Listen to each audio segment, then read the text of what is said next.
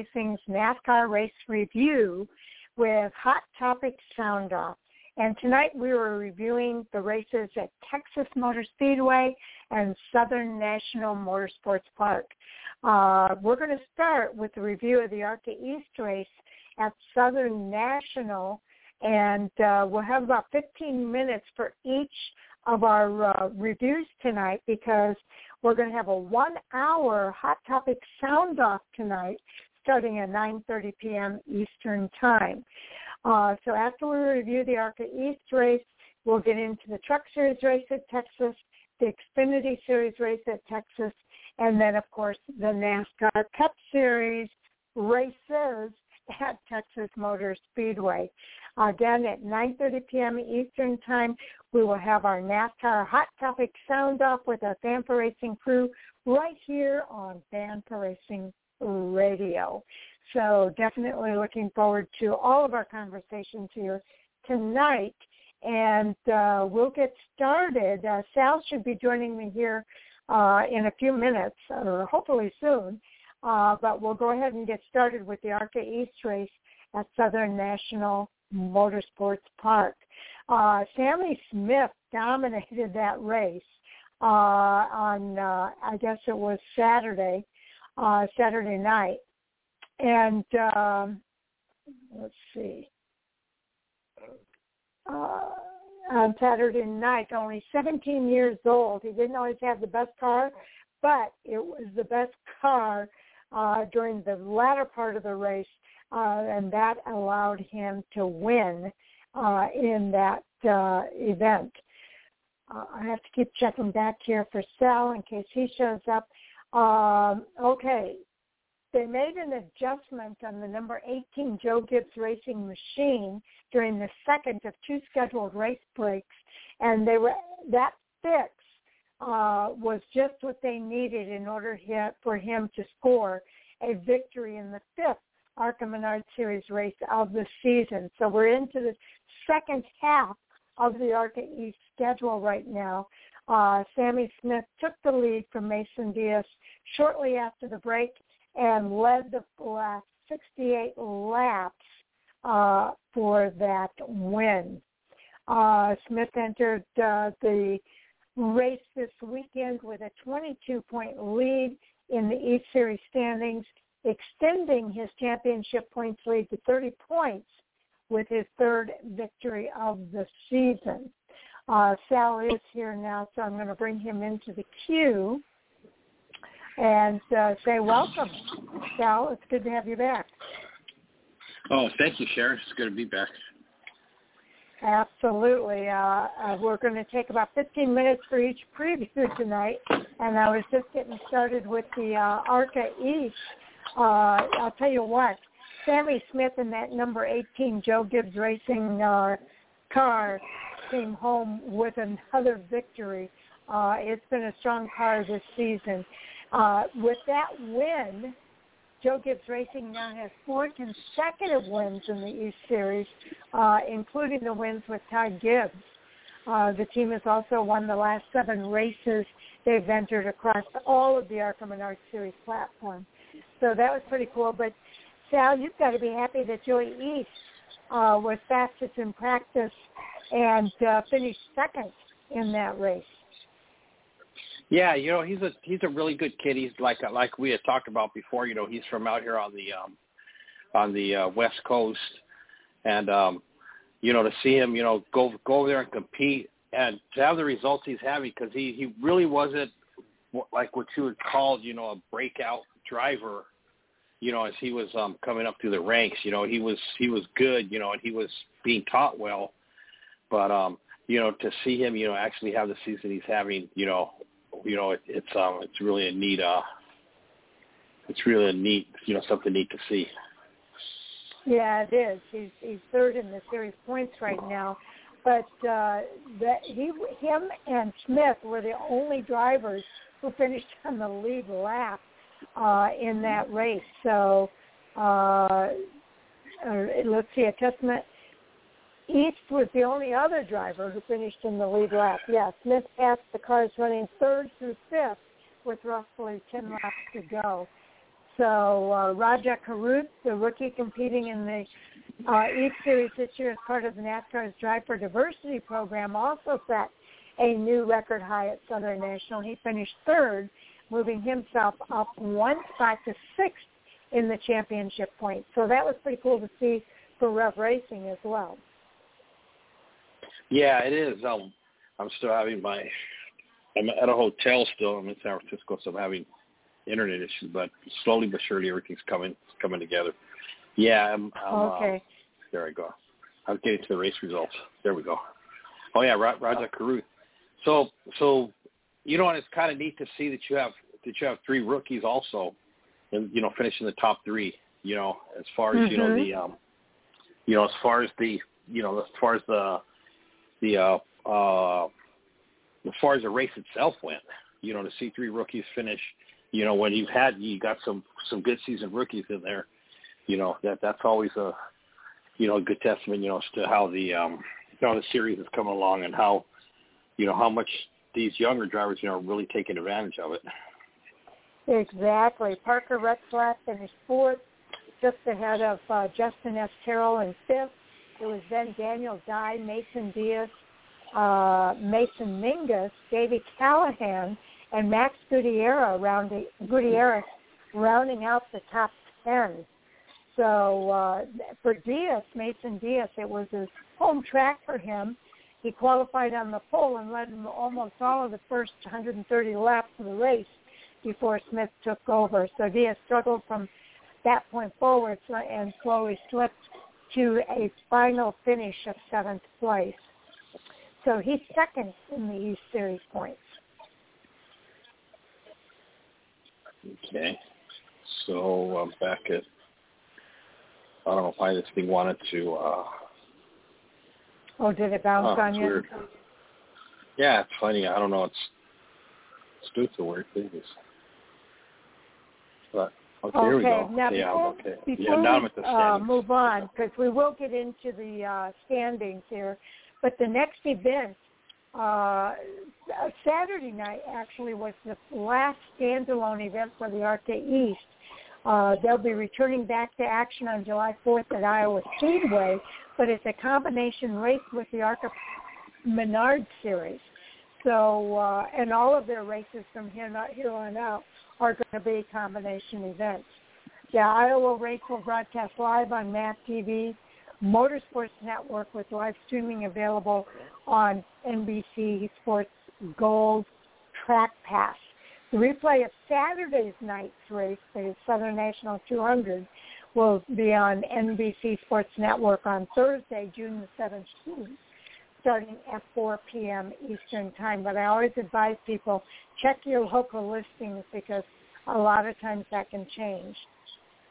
So Sal, do you have the uh, ARCA Menard Series East standings up? Yeah, I had them. Oh yeah, here they are, right here. Okay, so um, after five races, uh, lead, leading the points is, is uh, like you said earlier, is, is still um, Sammy Smith with uh, five races in, three wins, um, five top fives, five top tens, in one pole. Um, oh man, amazing lead. He's leading three. He's led 396 of 912 laps. There's no other driver that's even close to that. I know it's amazing. He's having a great year. Yeah, the second is Mason Diaz, um, with zero wins, but he, he has three top fives to go to his five race wins. Joey East, um, five top tens, four top fives and five races. That's probably why he's so high up there in the in the in the in the uh, in, in, in the point stand. He's only 34 behind Sammy Smith. And then fourth is uh, Max uh, Gutierrez, who we know won a race earlier this season. I think we capital we talked about that. And then Daniel mm-hmm. Dye rounds off the top five in the um, point standings. And then from there we go to Parker uh, Retzlaff, sixth, Rajah Caruth, is seventh. Dick Doheny is eighth. Stephanie Moyer is ninth, and Carson Koppel is tenth. And uh, out of all the drivers, actually we've had seven drivers so far who've um, completed all five all five of the races, and then the other correct. The other three are um, it looks like they might be uh, part-time drivers. Exactly. So uh, but Sammy Smith has been dominant to the point that you made, leading 396 laps of 912, uh, five top fives, three wins, uh, and five top tens. So uh, he he really has been dominant this year, and uh, he's going to be tough to beat. But Mason Diaz is giving it everything he can. Uh, we had him on the show, and uh, he just said those Joe Gibbs racing cars are tough to beat, and they are. You know, when you think about what Ty Gibbs has done and what Sammy Smith is doing, uh, it's tough for these guys to compete up against those cars. Not only that, but then let's not forget that Sammy Smith is also driving for Donnie Wilson Racing in a super late model. Um, they just competed um, uh, last was last weekend. Yeah, last weekend they just competed over at uh, last weekend, the weekend before, over at um uh Five Flag Speedway for the for the Blizzard Series. So it was a, it was a two part it was a, a two part race. They raced Saturday and then they raced again on Sunday night. Okay, so that's pretty cool. It is good to know yeah, that actually, some he, of these he, guys he, are able to get in other races besides what they're doing yeah, in the ARCA series. He he ended up winning the race, but then he got DQ'd in um in post race tech because of um because of a carburetor issue. Okay. Real quick, I want to make sure before we go to the truck series, I want to make sure I let everybody know when the next races are in the, in the ARCA Menards. Uh, for the general, uh, the, the bigger series, the ARCA Menards series, the general tire Anywhere Is Possible 200 is June the 25th at 6 p.m. Eastern Time at Pocono Raceway. Uh, the next uh, is the ARCA E. I'm sorry, the ARCA West will be racing the NAPA Auto Parts 150 July 3rd at 7 p.m. Pacific. That's going to be uh, 10 o'clock Eastern at Irwindale Speedway. Uh, so that's going to be pretty cool. I forgot to mention that race at uh, Pocono will be on FS1. The race at Irwindale will be on NBC Sports Gold Track Pass.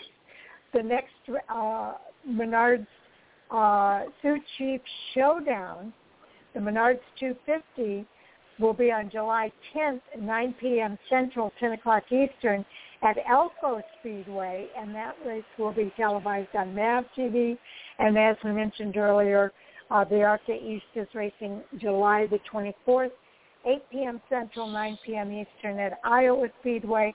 That's a combination event with the ARCA Menard Series, and that too will be televised on MAV TV.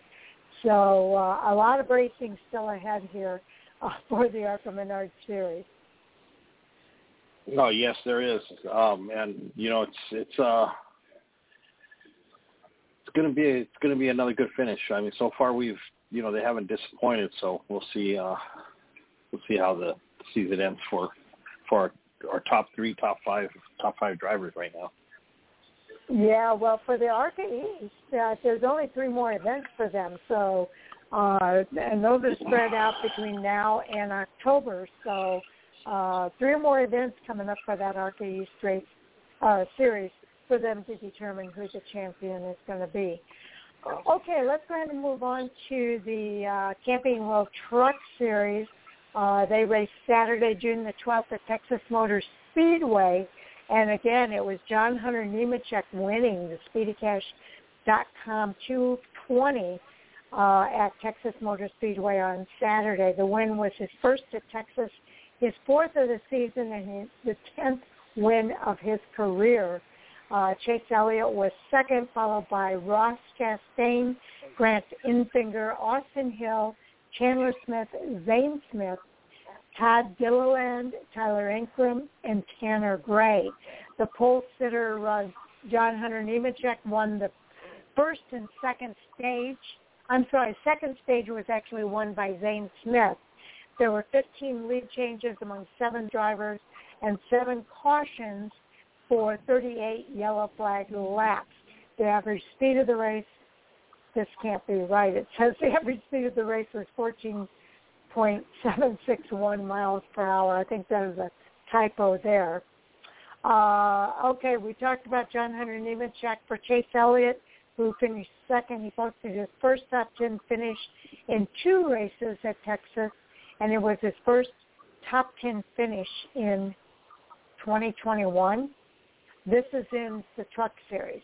So Ross Chastain finished third, posting his fourth top 10 finish in 10 races at Texas. Chandler Smith sec- sixth was the highest finishing rookie. And uh, we'll talk about it in a few minutes here uh, as it relates to the point standings. So any thoughts there about our top 10?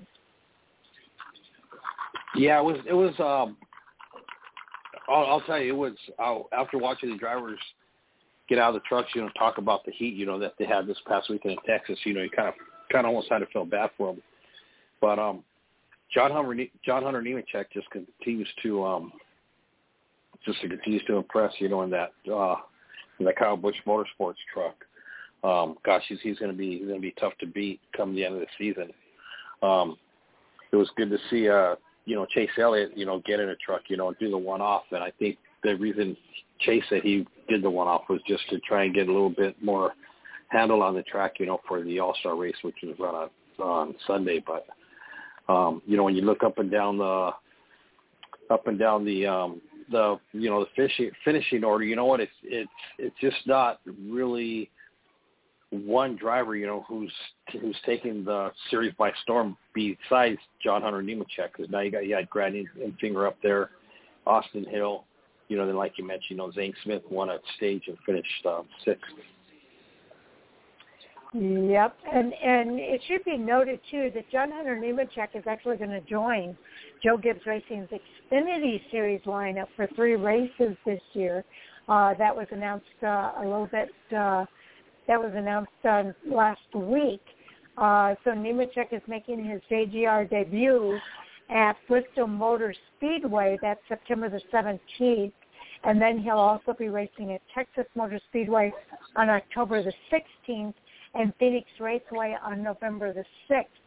So really nice to see that John Hunter Nemechek is getting that opportunity with Joe Gibbs Racing in the Xfinity Series as well. Yeah, that's that is that is so true. You know what? Um, you know it's um, it's going to be an exciting uh, exciting um, uh, time when it comes to the uh, when it finally comes to the um, to the playoffs you know, and to see if you yes, know if these drivers, you know, can can continue to still perform. I know it's hard to maintain that kind of momentum for an entire season, but uh, I don't know. He seems to be pretty strong. Uh, let's go over the uh, points report for the Camping World Truck Series, Sal. The points are is, um, first is uh, John Hunter Nemechek. He's got um, four race wins, 11 starts and, uh, and an amazing, amazing 28 playoff points when he gets to when it comes time for the chase. Second is Ben Rhodes. Nobody close to him. Third, oh, yeah, he's just light years ahead. I mean, he's they might as well just put him in the in the final four. Third is Austin Hill. Fourth is Todd Gilliland, and run out the top five is Zane Smith. Um, it's good to see Todd Gilliland up there. You know, you know, you know, up, you know, up in the top five. You know, after he a couple got of that uh, win. You, yeah, after and then that not only, but then just watching him the last couple of seasons, you know, just you know, kind of struggling to find his groove. But um, mm-hmm. you know, little Mm-hmm. by little, you know, Todd Todd started to come around. Um, You know, I give Sheldon him a Creed. lot of credit though for hanging tough in the in the Camping World Truck series, series instead of trying to push forward to Xfinity. Uh, I think he Oh, did yeah. the right thing by sticking it Yeah, out you know with what? the Truck Series. and and his dad, David, you know, David, I know he's the biggest influence, and David knows what it takes to run, you know, trucks, Xfinity, and Cup, and David has seen it firsthand. You know that it, you know that you don't want to, you don't really want to push somebody, you know, into it. You know, I mean, they're still young; they still have a lot of racing left. You know what? Let let them get Mhm.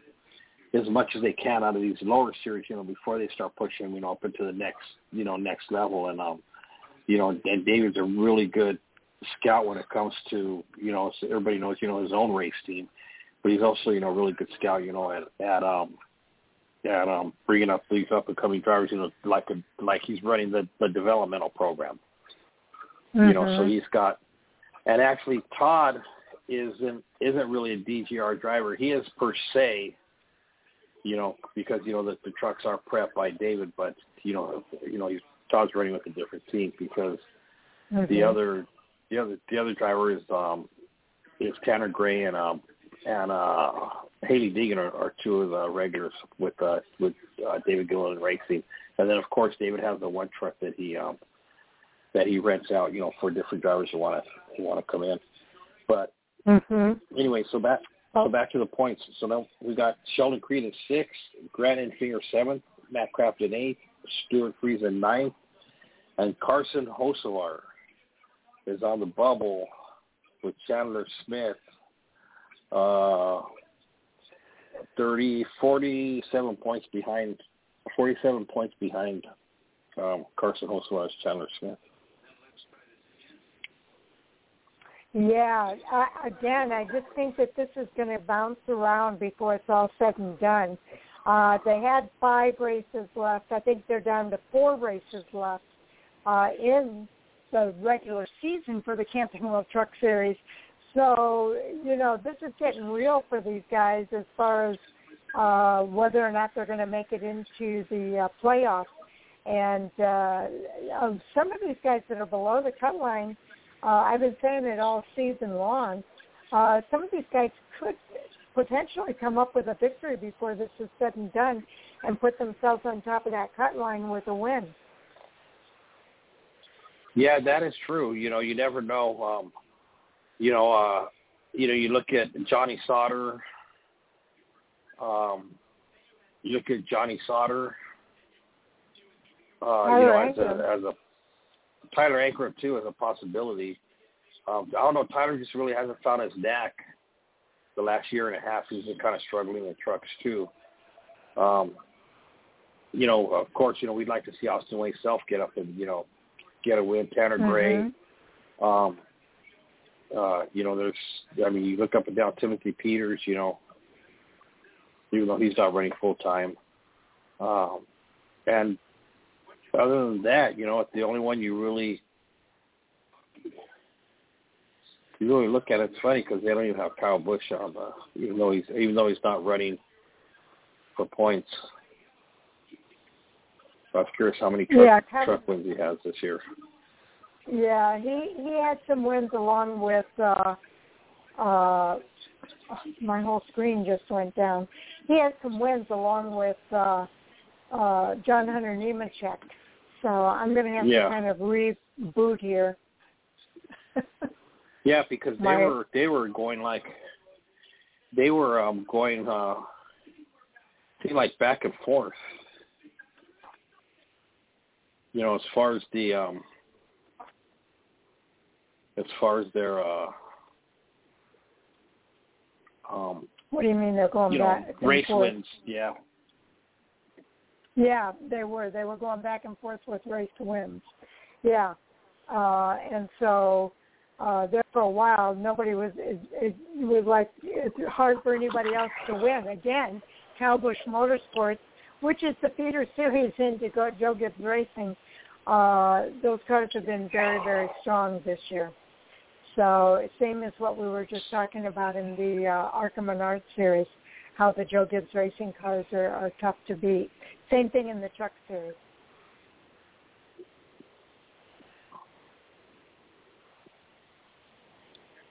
Okay. Uh, let's see if there's any news here in the truck series that we want to make sure that we bring up. I mentioned about John Hunter Nemechek uh, racing in the Xfinity Series. Um, okay, Lawless Alan adds to schedule with Reaume Brothers in racing. Uh, yeah, Reaume Brothers was... announced that Lawless Alan will run five more races with the team this season.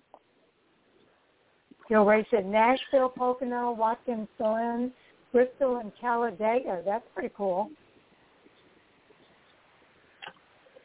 Yeah, I'm, I'm curious how this how this deal came I, I missed her. If I went to Irwindale on Saturday, Lawless was racing his late model over there, but I'm stuck out here in Frisco. I was going to ask him how that deal came, how the deal came about. I was done, but I should give him a call and ask him how, maybe get him on to talk about the, yeah, you know, what he's got going on this, you know, this season. You know, as far as with the, well, we know, you know, he's got the, he's got five more races with the trucks.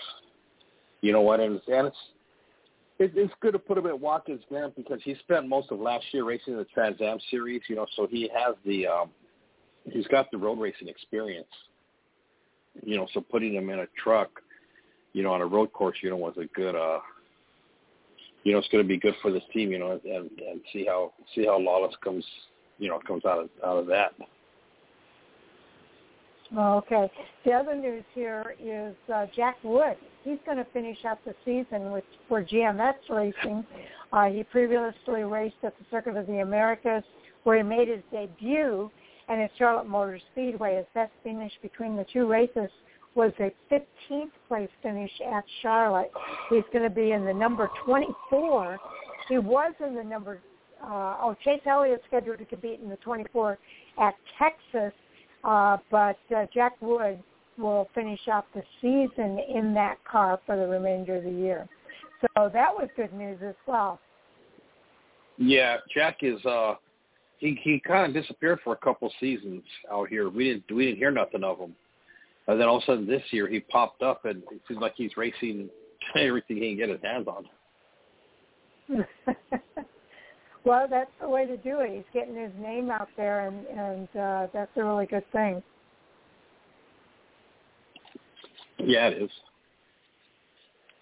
Okay, so let's go ahead and move on to the Xfinity Series. Uh, they also raced at Texas Motor Speedway on Saturday. Uh, their race started at 4 p.m. Eastern. Uh, and of course, Kyle Busch is knocking on the door of 100 wins.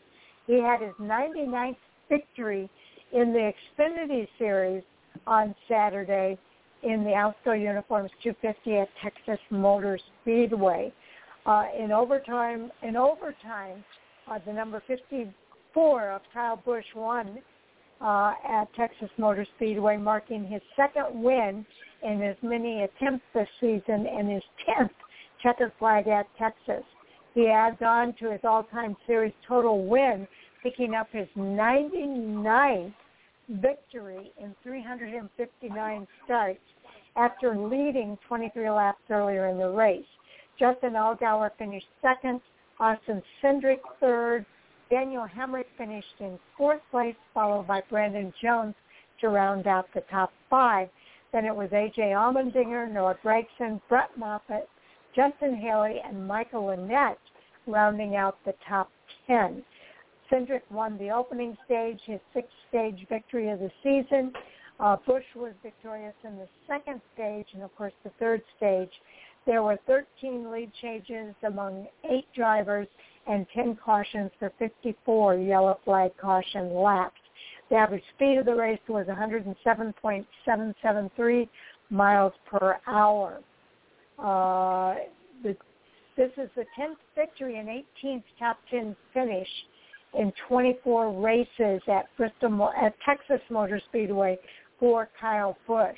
Justin Allgaier posted his uh, 11th top 10 finish in second place in 23 races at Texas and his seventh top 10 finish this year. Cindric posting his sixth top 10 finish in eight races at Texas. That's pretty impressive. Jade Buford, who finished 16th, was the highest finishing rookie of the race, and uh, that's uh, the pretty much the stats there for the uh, for the uh, Xfinity Series at Texas. Your thoughts there, So. Yeah, it was a. Uh, Allgaier was fast. I, I thought I really thought he had Kyle Busch, and then Kyle Busch came back. But on that last restart, you know, I don't know. I know some people see it my way and some see it another way, but when you have your teammate behind you, you know what? Push your driver. Don't lay back and let him leave him hanging out to dry because you're not going to win. He's not going to win. Noah Gragson was right behind Justin, and he he could have given him a, a really good push and pushed him right past Kyle. Instead, I don't know. Some somebody said he spun his tires. I didn't see him spin his tires. I just never seen him just launch and and really give Allgaier the push he needed for whatever reason. I know him and Allgaier have gone back and forth on the track as being teammates. You know where mm-hmm. you know Noah has wrecked him a couple of times, and and maybe Noah just didn't want to push him or because he wasn't going to whatever. But I mean, Karma bit Noah because he finished seventh and he still doesn't have a win. You yeah. Know, and, um, Unfortunately, you know, it doesn't seem like Noah's made a lot of friends on the track. That's for sure. He, you know, and, it's, and especially with that, you know, I, I read Twitter, you know, and I read a lot of people, you know, were talking about that. They said, you know, Noah, and it was on his own Twitter page. You know, someone said, yeah, maybe if you'd have pushed your teammate, you know, he didn't. Re- of course, he's not going to respond. Because if he responds, mm-hmm. he's going to say, well, you know, I spun my tires or something else. But um, uh, you know, I just, you know, I just couldn't. Well, yeah, it happens. You know, there's it, there any number of things that could have happened that caused that to be the case, but uh, I know a lot of people were looking for him to to be supported there. Uh, but they also know that there's no uh, love lost there as well. Um, yeah. Any other thoughts here about this group? I keep saying that Daniel Hemric is knocking on that door. He's got to come up with a win here sooner or later. Oh, he has to. He has. He has been. I mean, he's been strong. You know, he's he's having good finishes. You know, he's. You know, it looks like they're giving him a car to win. He just. He just can't. I don't know. He just. He's like.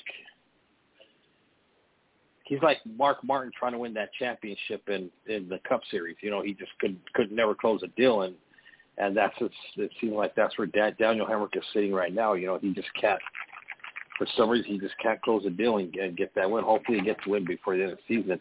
It'll be huge for him. You know, um, you know they're talking about you know some drivers are just meant, you know, to um, you know to be in certain series. You know, and and you know somebody mentioned Allgaier. You know, just staying in Xfinity his whole career. Well, then you look at like Ron Hornaday Jr. who just ran trucks. Mm-hmm. You know, sure he dabbled in Cup and Xfinity, but his cream of the, his um his cream cream of the crop was running the um, truck series. So I think maybe, Justin Allgaier coming to the Xfinity up. series was a good move. Yeah, it was a really good move for him. He's he's really been impressive and um he's been strong, just like AJ Allmendinger. Allmendinger is another one that's been that's mm-hmm. been showing you know a lot of promise. You know, a lot of uh, a lot of um, uh, promise in, in, the, in the series. Yeah, and it's been fun watching both of those guys race in that series. Uh, so I, I think uh, the series was the benefactor of both of those guys coming into it and and kind of sticking it out there. I'm I'm real happy for them. Uh, let's go ahead and hit the uh, point standings here.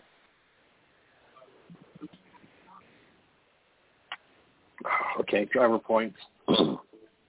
um, we're still looking at Austin Cindric, who's leading the points. He's got three race wins. Have 20, 21 playoff points going into the playoffs when they start. Second is A.J. Allmendinger, who's got two race wins and 13 playoff points. Third is hanging in there, and third is Daniel Hemric, which still no wins – but uh, having a very consistent season, that's what's keeping them up in the, up in that third spot to where you you can when it comes time when they start locking drivers in, it looks like Daniel will be one of them that'll be locked in. And then uh, from there, then we go to uh, Harrison Burton, Justin Allgaier, the top five.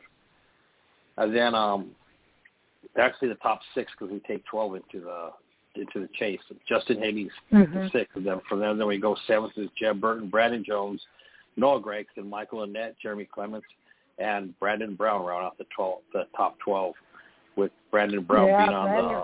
the on, on the bubble.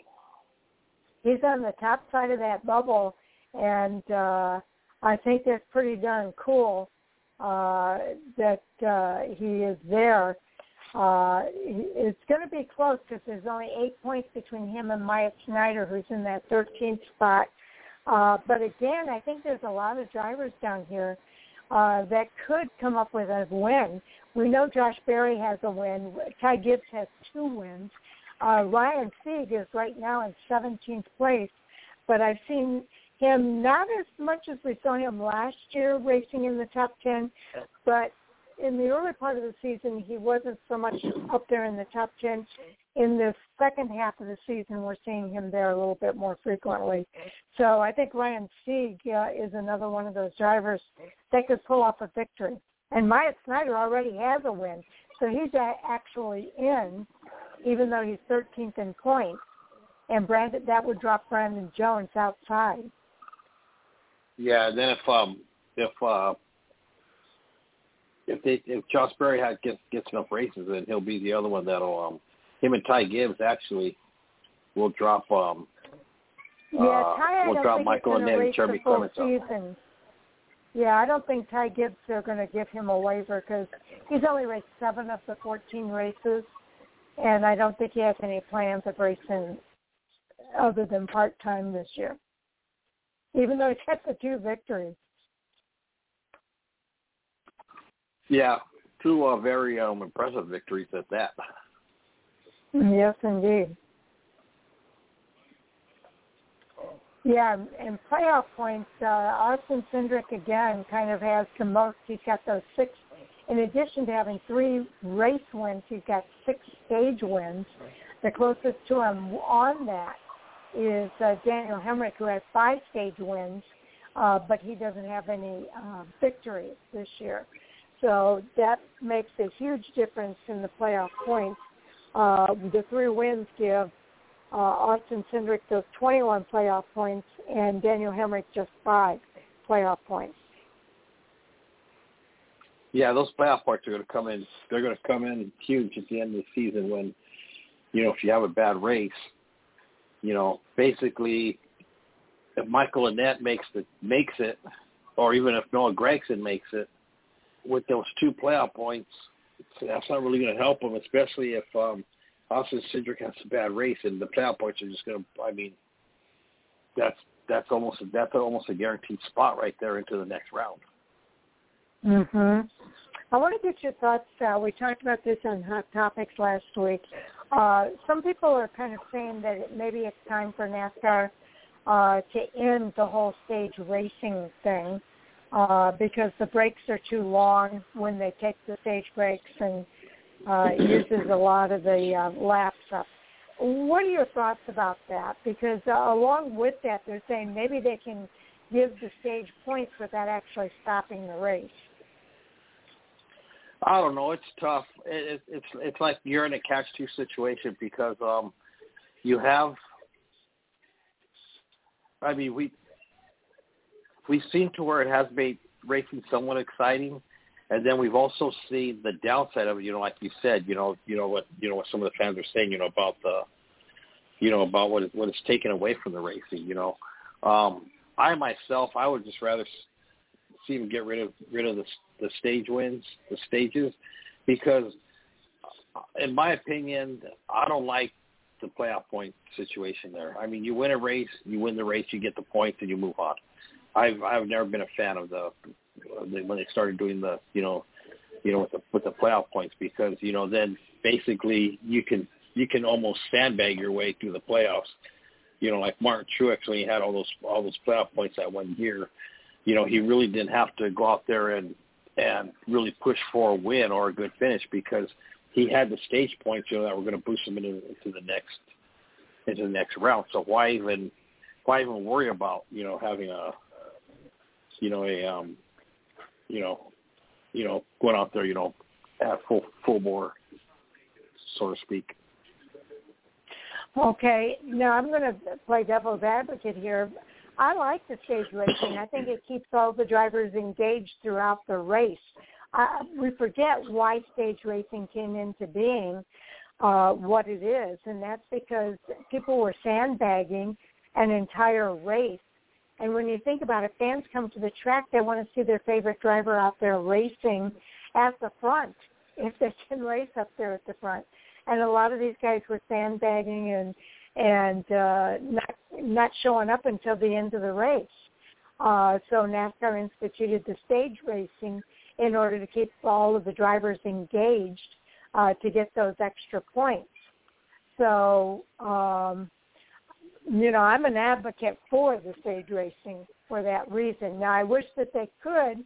Uh, they didn't have to take so long for the stage breaks. There's got to be a way that they could stop that. Uh, and I kind of, you know, I've kind of wavered on this a little bit, but uh, I could see some value to awarding the stage points if they have a way of doing it where they could uh, take the telemetry uh, at where the stage break would normally happening and award the points based on the running order on that lap uh, and continue the race without stopping it uh, I, I, my, I would rather be in favor of that than just discontinuing it altogether. I still think there's value in having the drivers engaged throughout the race.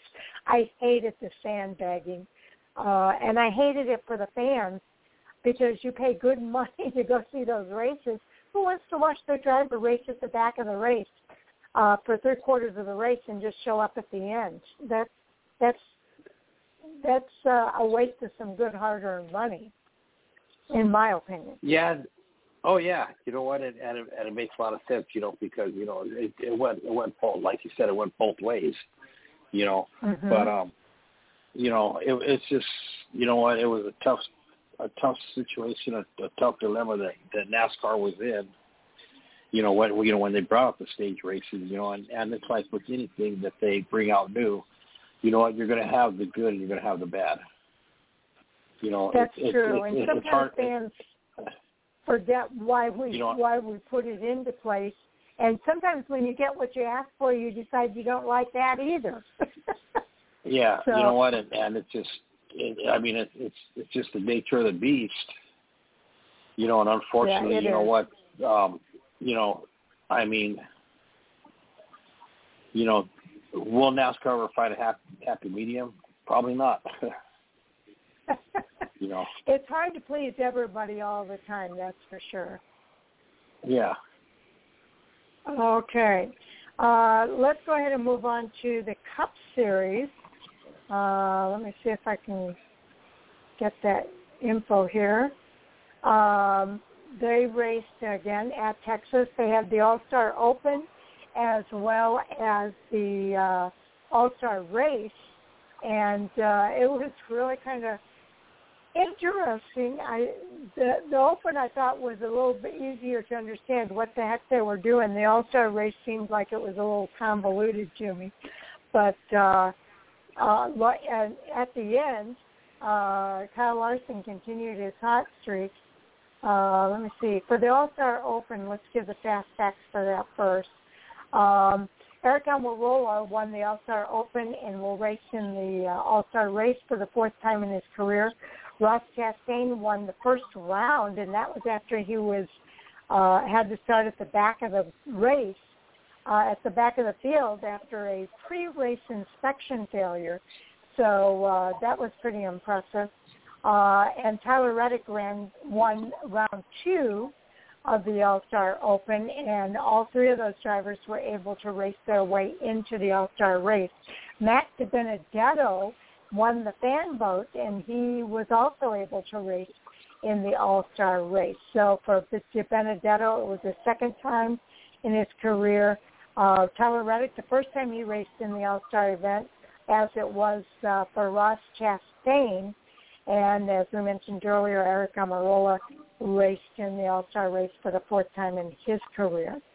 Uh, as far as the All-Star race itself, uh, Larson held off Keselowski by .206 seconds.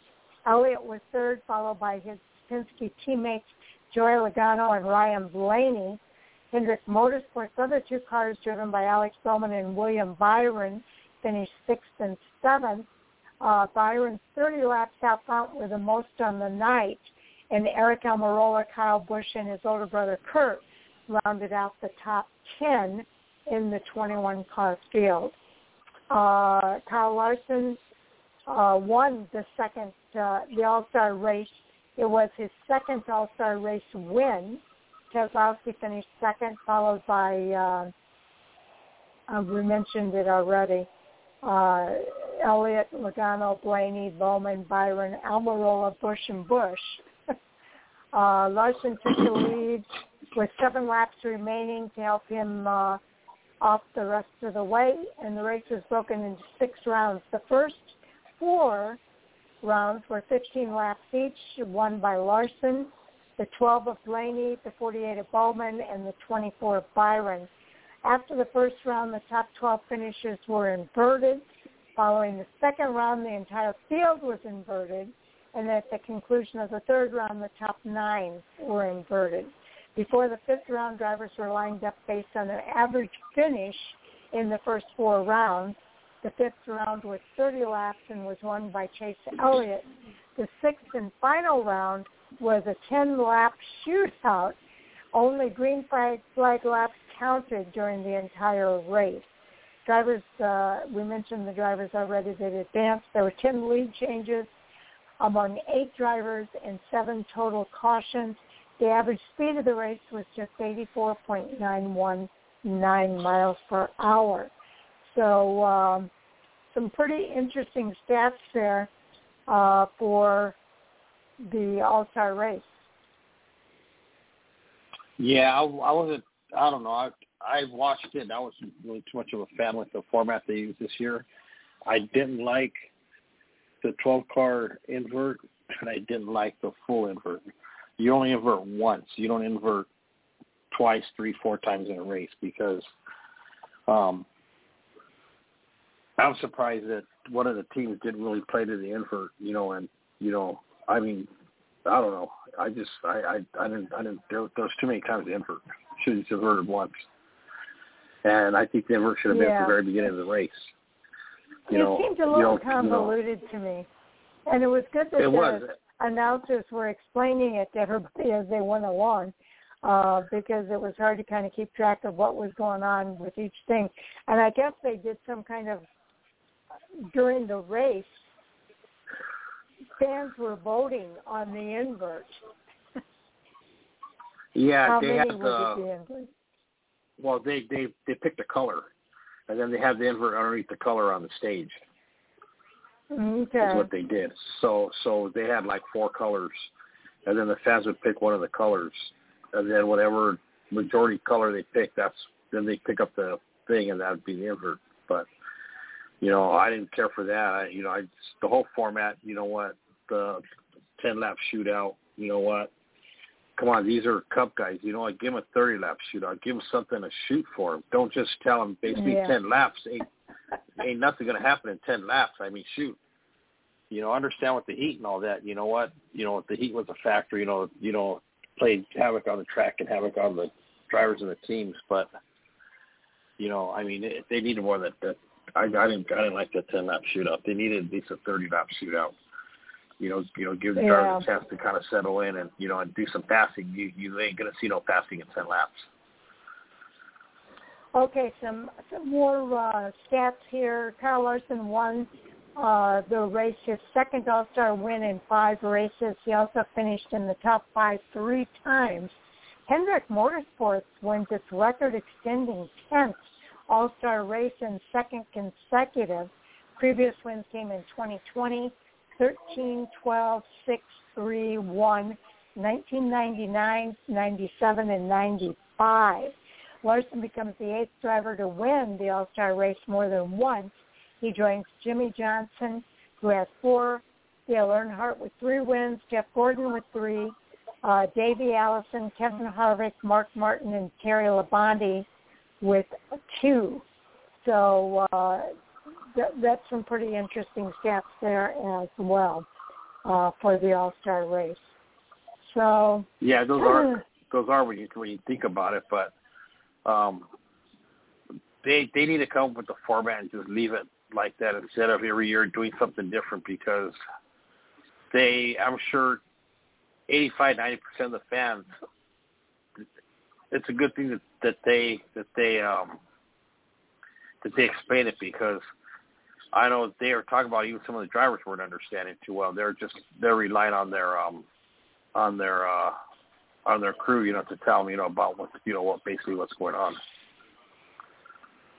You know, yeah, with, with each, you know, yeah, because it's just then they had to have that because then they had that mandatory pit stop. You know, and, and I guess within ten laps or twenty laps or something like that, and that's when they did the that's when they did the, the pit stop challenge. Yeah, I just thought the whole thing was confusing, and uh, actually, I found myself kind of nos- being nostalgic uh, for the All Star ra- race being in front of their hometown crowd at Charlotte Motor Speedway.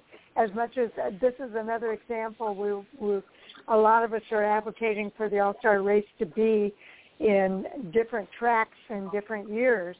Um, and when it first opened up, I kind of felt bad that they weren't at the home track at uh, Charlotte Motor Speedway. Did did did that uh, feeling come across to you at all?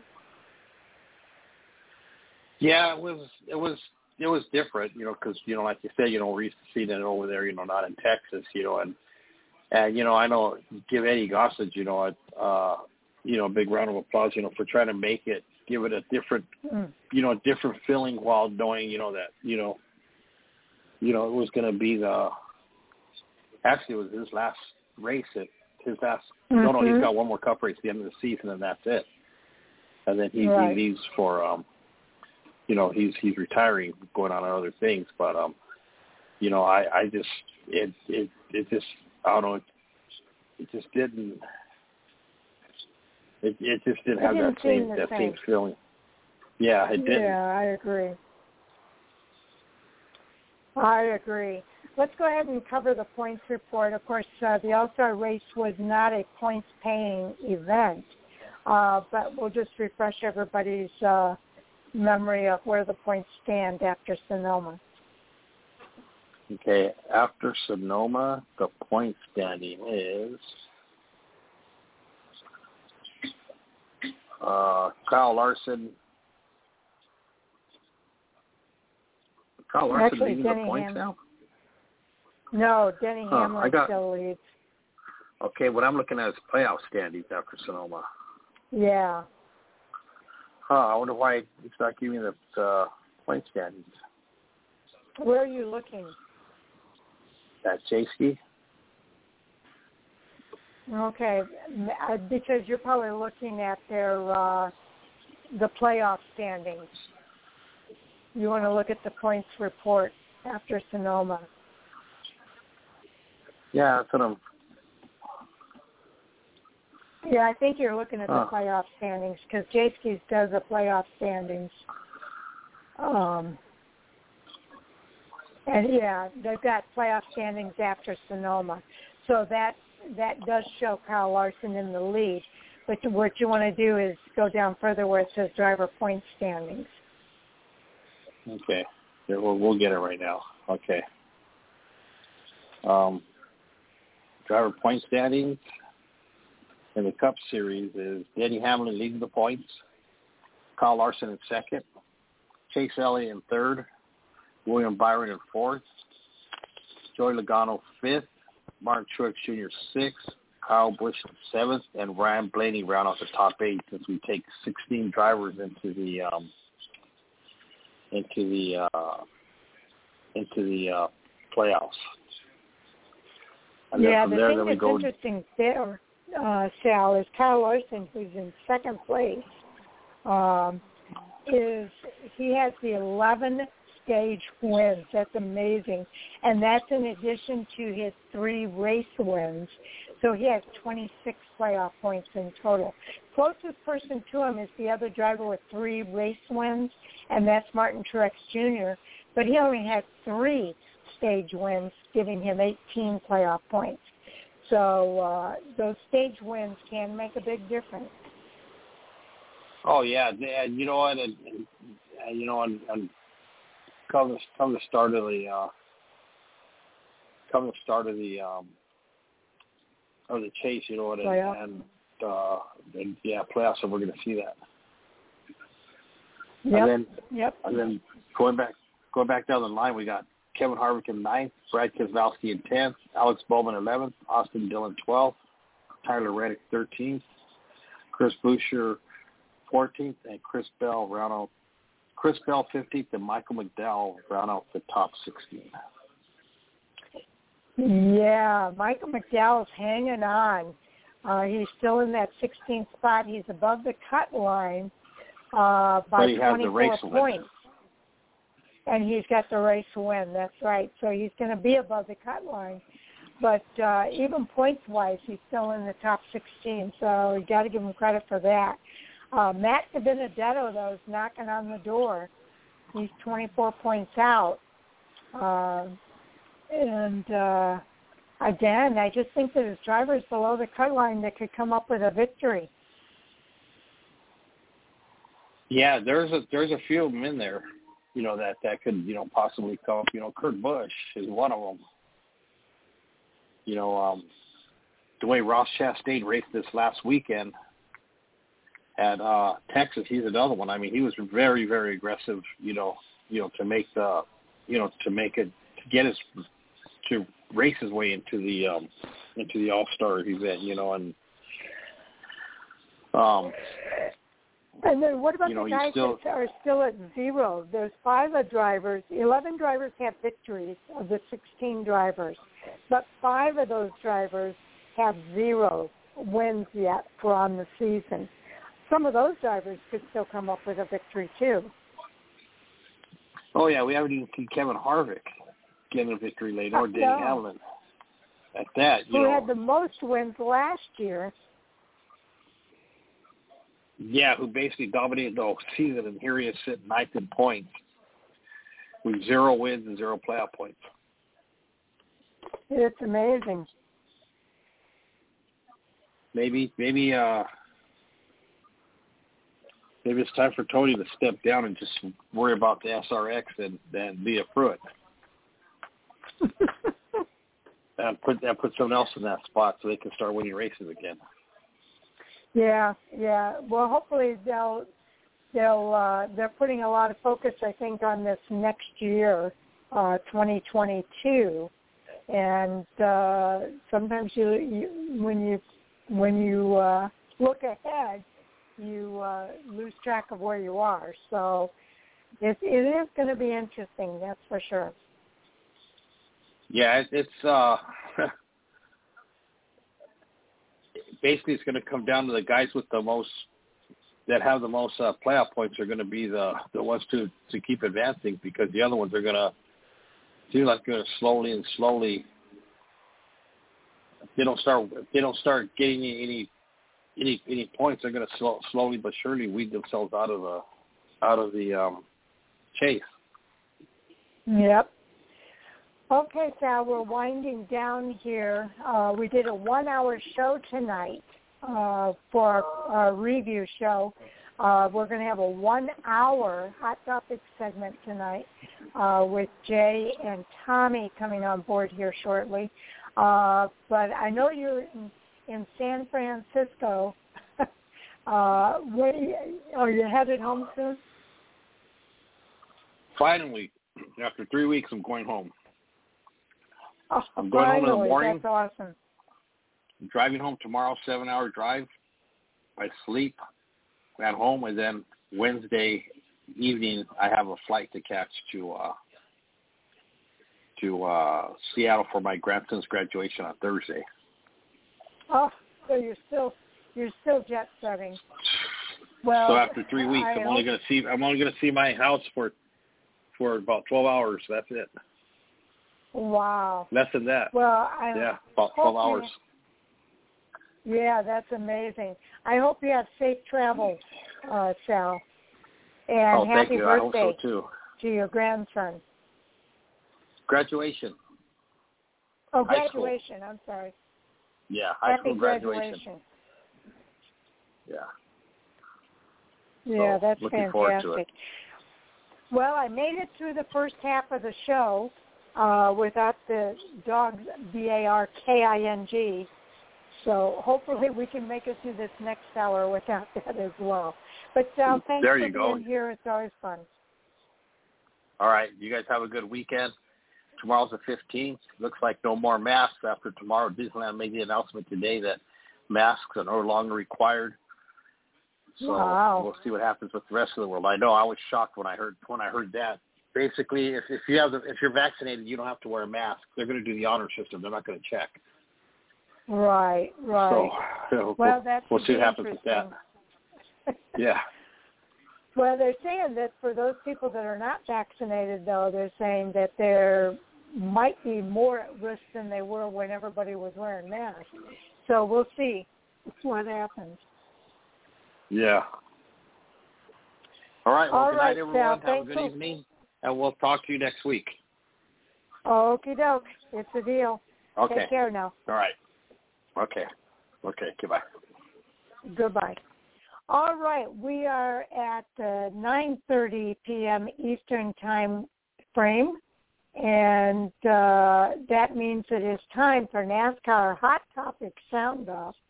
And joining me for tonight's show are a couple of our Fan4Racing crew members, and we'll start with uh, let's start with Tommy. Tommy Kraft, welcome to the show. Hey, thanks for having me. It's always good to have you on, as well as Jay Hughesman, our co-host for Thursday nights. Welcome to the show, Jay. Thank you, Sharon. Tommy, how are you doing tonight? I'm doing good. How are you? Pretty, pretty good. Pretty good. Okay. Well, Mike told me he wasn't going to be on, so I went.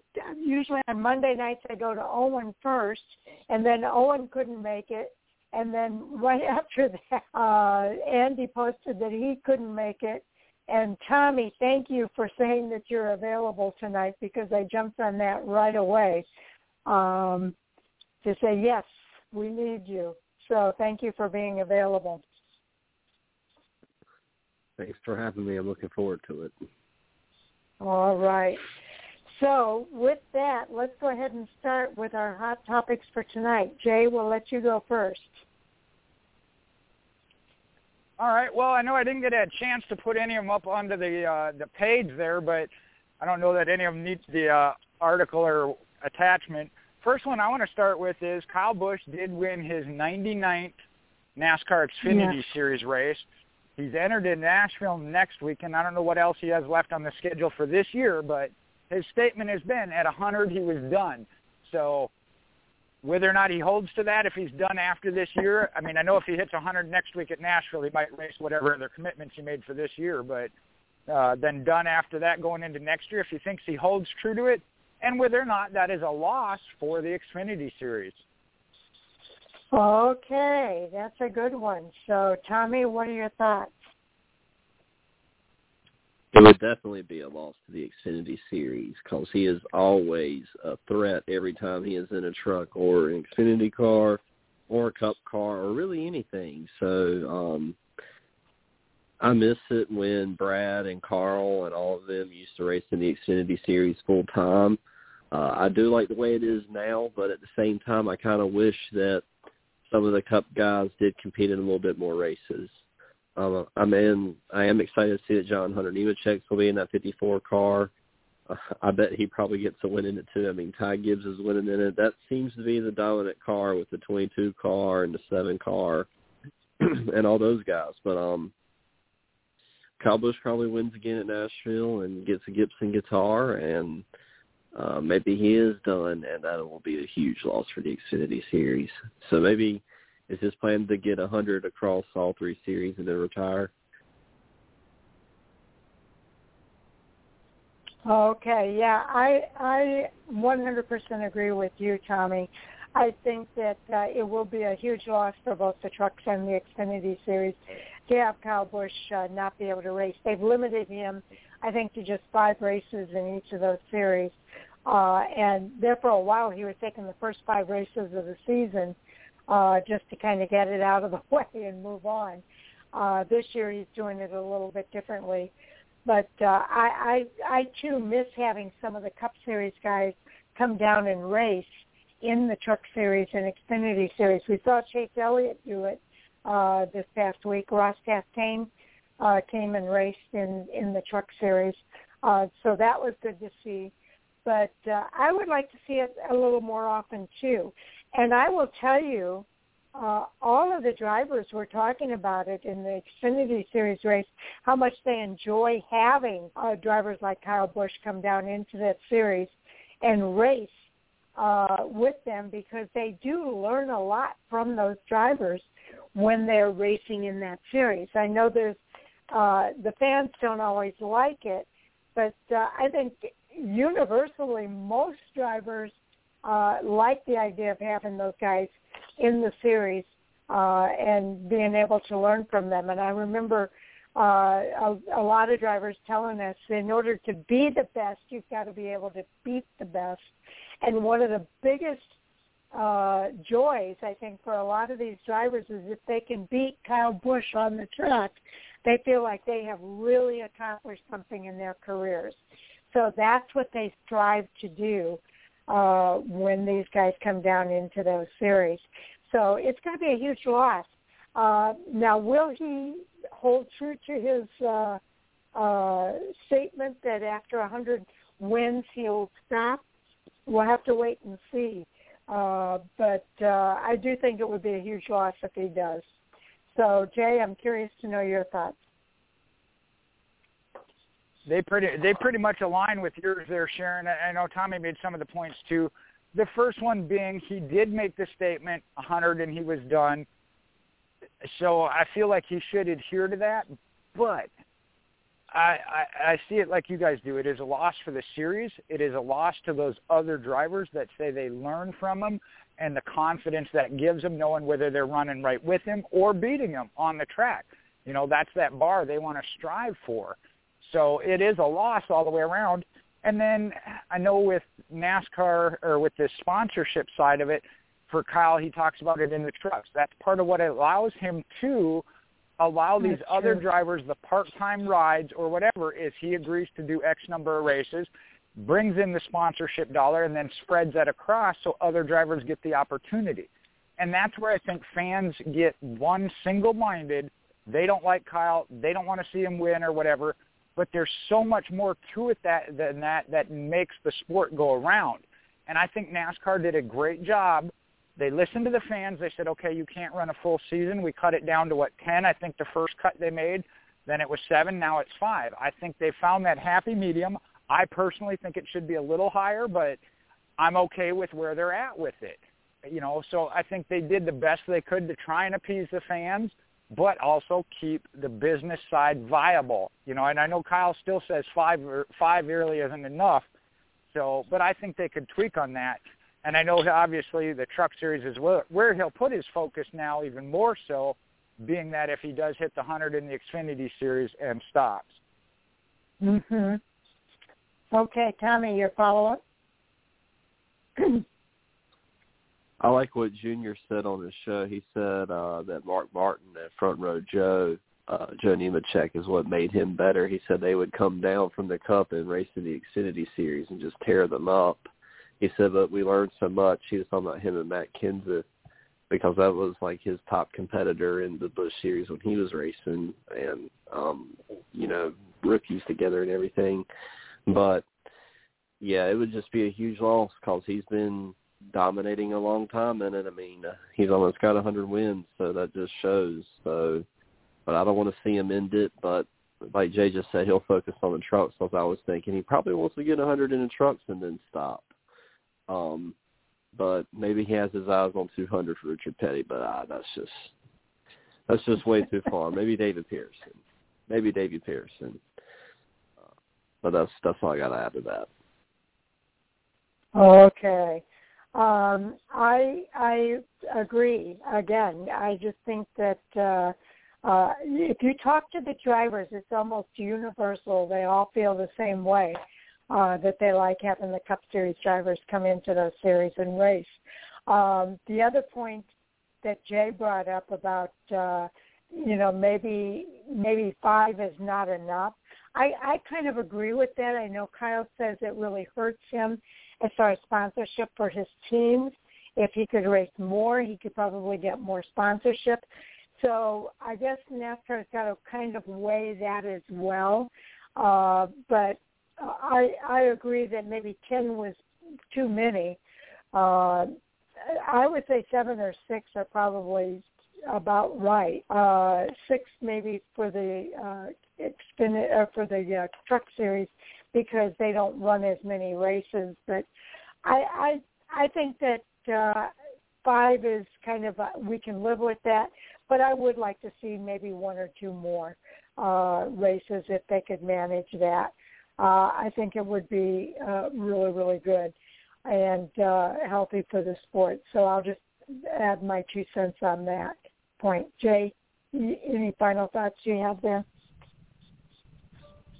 Uh, yeah, I got I got two cents too. Actually, I got a nickel, so I might spend a little bit more. But the the problem I have with this is that it's not about Cup drivers coming down. It is about Kyle Busch coming down. You didn't hear That's anybody true. complaining that Chase Elliott was in the race. You don't hear anybody complaining they sell out more tickets when Dale Jr. is going to drive. I know he's no longer an active Cup driver, but you get my point. It is not about the Cup drivers coming down unless you go back to when they were running full time with the top organization. And I did understand that, and that's why I said I support NASCAR in cutting them back, um, even to down to 10. Again, I think that might have been a little many, but I'm not the one that has to say what covers the bills. So if Kyle says he needs at least seven or eight, then you know work with that. But uh, that's why that's where I really feel the issue from the fans is it's not about the cup drivers. It is about one driver, and I don't like to see that. That's why I feel like Kyle even made the statement that hey, I'll be done then. And a hundred's a huge mark. I mean, uh, I, I don't even remember what Mark Martin's record is. Is like 51 or 52. He's double that. Right. So, you know, and he's not doing that one for his own team anymore. So I think it may open. I'm hoping it will open the opportunity for either a couple of the other Cup drivers. We've seen Martin Truex, Denny Hamlin, possibly Bubba Wallace, or even from the Truck Series, John Hunter Nemechek. Then to then step in that ride in spots where they may normally use Kyle, they can use another driver. Um, so hopefully it still works out good. But I I wouldn't even. I know if if Kyle were to run next year after he goes over 100 I, you know, you can hear it in your head, the, the fan lashback. You said you quit mm-hmm. you aren't now. I understand that's what he said, but it's one of those things of, hey, sometimes things change. I wouldn't hold it all that against him if he were to continue anyway. Uh, because again, it's, you know, if that's what's financial viable for the team and they got to do it, they got to do it. You know, it's either that or maybe the team goes away. Is that what you want? Exactly. So again, be careful what you wish for because it could hurt you in the long run. Okay, Tommy, you get to uh, bring up the next top topic. Uh, let's just go with the uh, All Star race. Let's just go with thoughts on that and uh, like the rules package and the outcome and everything. Okay, Jay, I'll let you go first. I still thought it was a good race. And again, the open was very intense. We saw that from the get-go, the drop of the green. Somebody was spinning out loose and, and giving it all they had uh, from from lap one. Uh, the All-Star race itself, I still thought was a good race. They're they're in the final three to four laps. Yeah, Kyle Larson had the car, but Chase Elliott, Joey Logano were right there with him. It wasn't like he blew their doors off and was 10 seconds ahead. So I'm going to let Sharon read Mike's comments. I know it wasn't directly on it, but uh, I think she you were in that chat group where him and Andy were talking about it. And I wish he had been here tonight because I wanted to have that discussion with him. I do not see where they want to bulldoze that track. I, I just don't see it. Um, but I'm still in favor of rotating it to different tracks. And yes, you may have it where one track works better you know they don't have the right package and it doesn't come out as good but that's how you find out is to try different things try new things and see what happens okay jay i'm going to have to have you read it because i don't know which thread that was on was that on the hot topics or was that on race day chat yeah, it was a different one. Uh, if you want to go and give your thoughts there, I'll uh, I'll try and pull it up while you're doing that. Okay. Um, yeah, I I thought it was a little confusing the way what they were doing during the All Star race. I had no problem following the Open Uh, that that was fine, but the the drawing the colors or the numbers or whatever uh, to figure out what the invert and all that was going to be.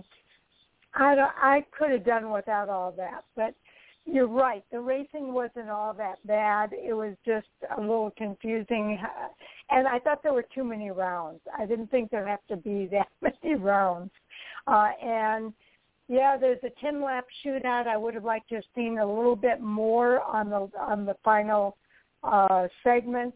Uh, they're just getting started at 10 laps, uh, so it's already over uh, before they actually get going by that point on a on a four round.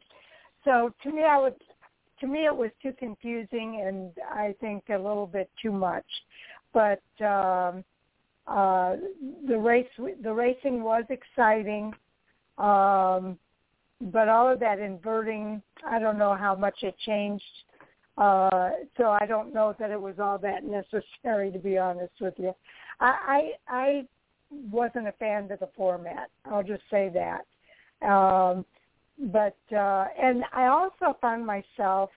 I, I was mentioning this to Sal earlier that when they were doing the introductions and everything, I was almost a little nostalgic for it not being in front of their hometown crowd for the All Star race when their family and friends could be there for for all the hoopla of the All Star race. Um, so I, I have to admit I, I was a little nostalgic uh, that it wasn't at Charlotte Motor Speedway where their family and friends could be there to watch them. So uh, I wasn't expecting that, but it did kind of wash over me a little bit as as they were doing the driver introductions. So, Tommy, I'm curious to know your thoughts. I liked it last year at Bristol Motor Speedway. Um, I thought that was awesome. Now that Martinsville has lights, why not do it there? I like the idea of them rotating the tracks.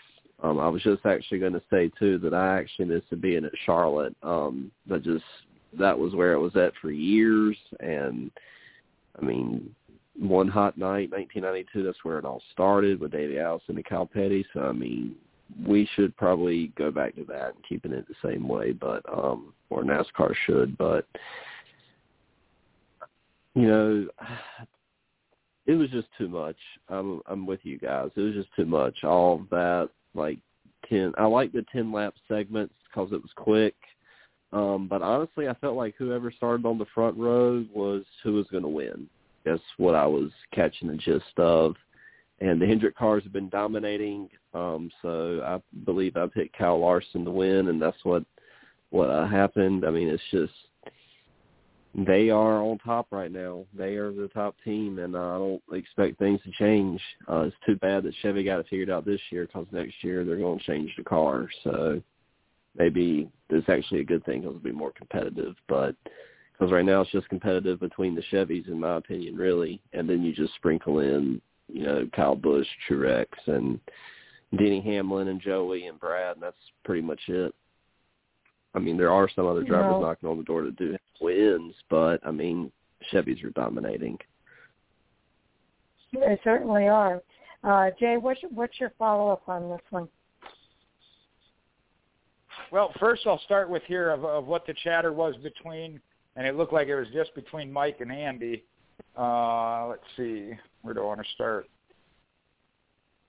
Uh, the they they expressed some uh, confusion with the format and when they had the, the inverts and then caution laps killed the first heat, the full field invert there. Okay, here's where Mike started. He said, I think so. Still a crappy race. No challenge to the leader after the first lap or two off of a restart. And this is where he said they just need to bulldoze this place. Andy came back with I uh, one million. I don't know how many zeros are in that. Agree and said short track, please. Uh, okay, that was kind of where it ended there. The package thing comes into play, but that is one of those, again, for the first time at Texas, even though it's a mile and a half, not every mile and a half is the same. I disagree. I do understand the, the up front, starting up front seemed to be an advantage, but we saw some great restarts. and I'm not just not just in the the All Star race, but uh, talking about the Xfinity and the the trucks as well. But and then again, like I said, we had it was not a bumper to bumper, wheel to wheel battle at the end, but Chase Elliott was there, Joey Logano, and I can't think off the top of my head who the other one was coming. Okay, so another lap or two, just the way it played out. And Tom Tommy mentioned it. You know, right now Kyle Larson and Hendrick Motorsports are on top of their game. You can't design a race to try and cripple a team that's doing what they needed to do. Two two years back, they brought out the new Camaro. It wasn't right, and they struggled. You know, they mm-hmm. went went did their homework, got it right, and are now reaping the rewards of it. Why are you going to try and recreate a race just because of that, or you know, this season? So that there again, I get frustrated with fans that want to jump on something like that because that's they were given the rules, they went to work at it, and and they mastered it. I mean, why you want to punish them then for mastering it? That's what I don't understand. Um, far as the format, uh, there was I, I liked some of the things they had in play with the five segments and then the ten lap shootout. It did get to be a little much. I understand that some of the feeling on that, but I did like some of the things they threw in there the fact that the fans are engaged. The fans got to pick the the uh, what was it random color, which had a number behind it, and they changed it up. Mm-hmm. So I like that. It wasn't, you know, and they mentioned this on the broadcast. The first year they did that, they said, okay, the fans get to vote whether you want none, six, or twelve. Everybody knew it was going to be twelve, so there wasn't really a surprise to it. Having the multiple different numbers in it be a random that the fans got to pick what color, but they didn't know what number was behind it. I thought went a lot better from that aspect. But I do understand where, especially if it was a casual fan or you know somebody new to the sport, that all the different rules and, and the inverts and that could have been a little confusing. Uh, from what I heard on some of the in-car radios, it was to some of the drivers and crew crew chiefs as well. So that maybe maybe you found that limit of what is what is good and what is too much. Yeah, yeah, I heard that too. That some of the drivers were even confused about what was going on, and and uh, we had the benefit of the broadcasters uh, kind of updating us and keeping us informed. Uh, but the drivers had to rely on the spotter and the and the crew chief to kind of keep them informed of what was going on. Um, I uh, there was a point that you made I wanted to piggyback on, and I can't remember what it was. I am not in favor of bulldozing the track. that I don't think needs to happen. Uh, but uh, I, I do think that uh, uh, they need to make it a little bit.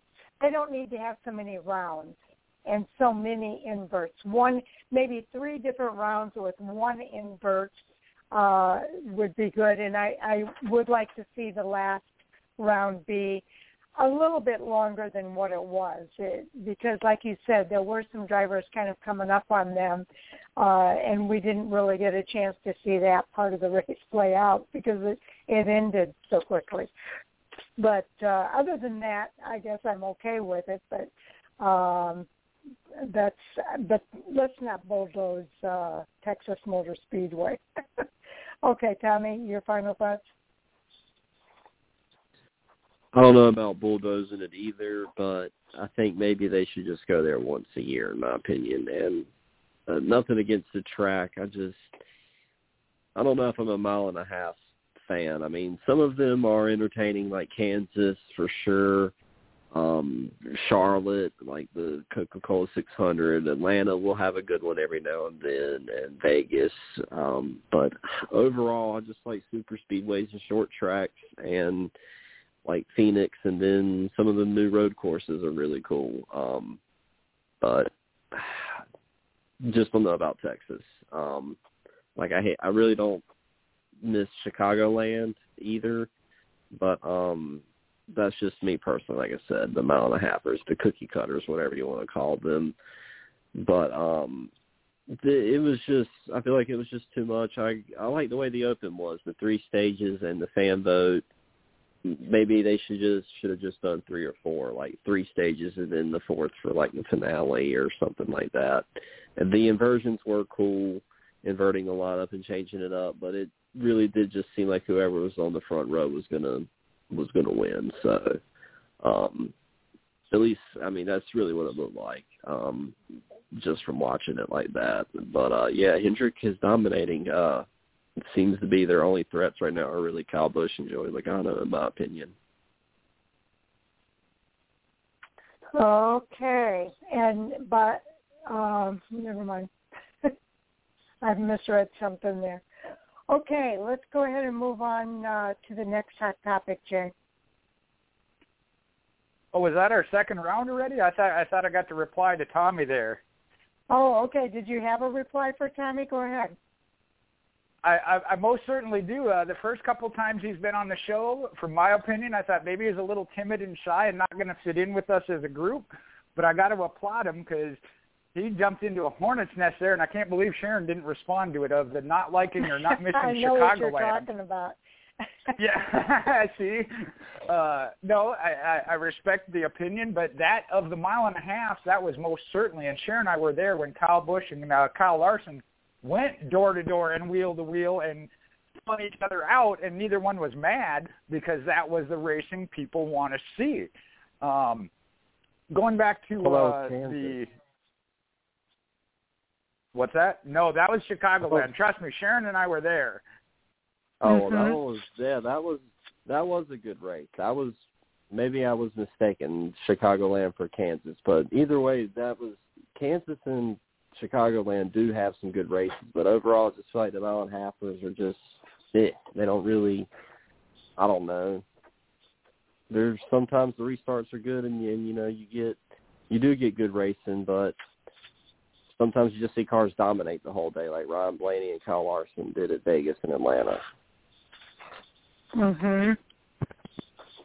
Yeah. Well, Well, and- ha- the other thing that I liked about Chicagoland was that they had the, all four races. They had the ARCA, the trucks, and Xfinity um, with the Cup Series, and all four races were really good events. Uh, and all of them were really close races. Uh, I couldn't believe it when they decided not to race there anymore. Um, so I, I, for one, miss it. and uh but I live in that area, so uh it's, it's a little bit different for me, I guess, uh when it comes to that. But okay, uh the the final so- the final thing I wanted to say, Sharon, there uh, with that um, with the, with the bulldozing thing. I know you both were saying that that's not the answer, and I agree. And Ben, you brought up the old uh, washing machine adage that, that a couple of weeks ago. Bring back an old saying: you don't throw the baby out with the bathwater. You know, yes, there could be some things done differently. I know that's why they use the PJ1. There are things that can be done. That track is still semi-aging, if you will. I know when they first repaved it, we went through that. It is still growing into what could become an Atlanta-style track. So you got to take that and give it its time to develop as well.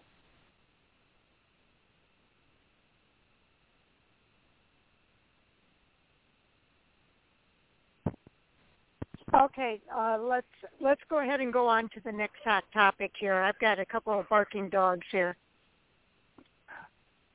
All right, if you want to go into it, uh, I didn't get a chance to watch it, but I've seen and heard good things about the SRX. Uh, if either one of you two got to watch it, I'd like to hear your opinions on it. My DVR didn't record it for some reason.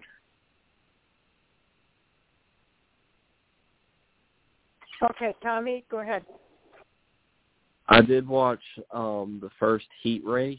Uh Greg Biffle was dominating and the cars looked awesome. I have to say that. And um they really do look cool. They're colored up nice. They all look the same with that uh rear spoiler and like I think they had gold tires. I don't know. They they looked awesome. It was sold out.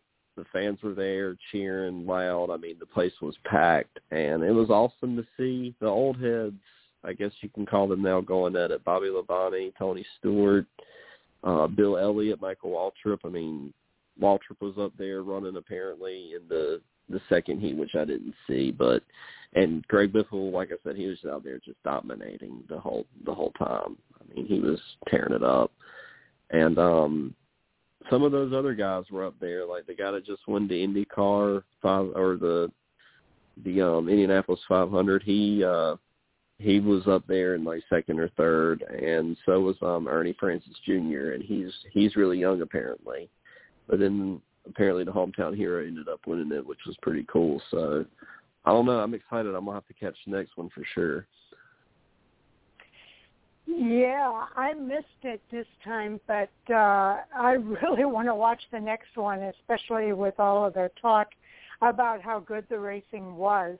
Uh and and uh yeah, I heard that it was all positive. I didn't hear any negative about it. And the next race is going to be at Knoxville on dirt. So I think that's going to be uh pretty exciting to watch as well.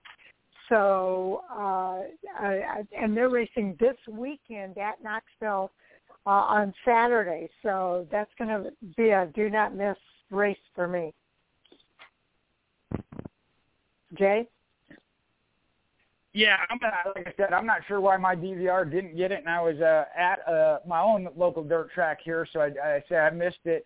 But it did sound pretty positive, uh, even from Mike. I know he had some opinions on the uh, broadcasting uh, crew, as it were. But you know, to me, that's not what it's really about.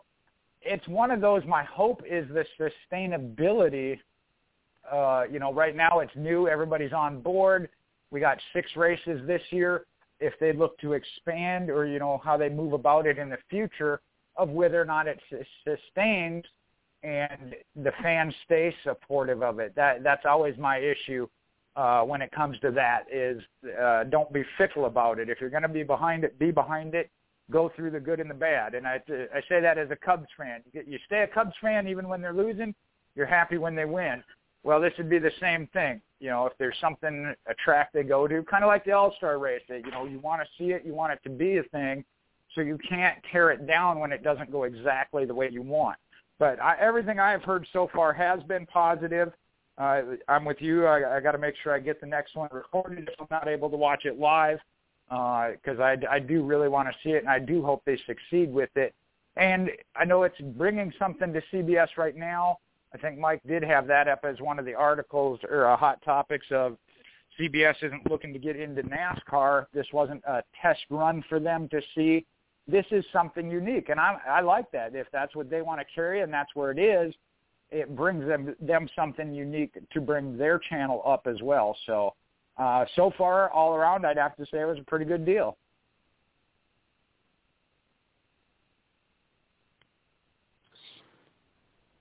It was awesome to see Allen Best uh, Wick Bestwick back in the booth. Um, he sounded really good in my opinion. I missed him from TNT and uh, Matt Yocum. Danica Patrick was there. I didn't think she did that bad of a job. I thought she I thought she did pretty good with um, Allen Bestwick. And um, speaking of them going to Knoxville, I think Hailie Deegan's going to be in it next week, so um, that's going to be interesting for sure. And uh, Ken Schrader was there with Ray Evernham at the pre-race show. I did see that. Um, but yeah, I'm looking forward to the next race and the rest of the season. Okay, sorry about that. My mute button was on. Um, but yeah, I'm definitely looking forward to that next race. I don't have a whole lot to add because I didn't really get to watch that race this week. Um, so Jay, I'll let you have the final word on it. Well, I will say this. That was one thing Mike was positive about. I'm not going to pull up his exact comments on this one uh, by my choice. Uh, seeing Matt Yocum and Allen Bestwick back, he is not a fan of Danica Patrick. I'll put it that way. I don't know what she could have done better. And again, I didn't see it, but uh, he is not a fan of hers. I'll put it that way. Tommy said that he felt like she did pretty good. I know that I have my own opinion when it comes to her racing career that maybe there was a little more hype than performance, but also I don't know that she was given the right opportunity and situation. So same thing applies here. You got to let them develop that as they go. Um, and again, I'm not, I don't watch a race to critique the announcers or the broadcast. I understand if there's something that's horribly wrong, I get that, and the right combo can certainly enhance it. But for me as a fan, it is about the racing. And like I said, from what I've heard and seen, that all went really well. So I like it and I'm behind it.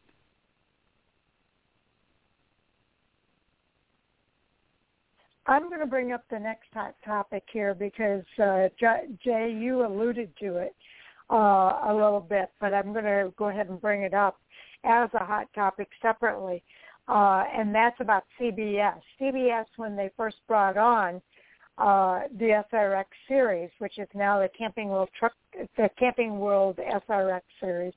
Um, the, a lot of people thought maybe that was going to be uh, opening the door for CBS to to uh, pick up NASCAR as well as IndyCar. Well, that was all put to rest this week.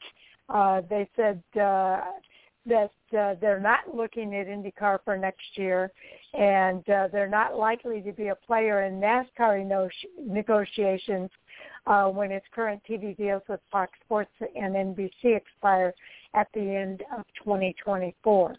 So uh, I wanted to get your guys' thoughts about that because uh, uh, they've been on a lot of different uh, networks, uh, but CBS is kind of ruling themselves out.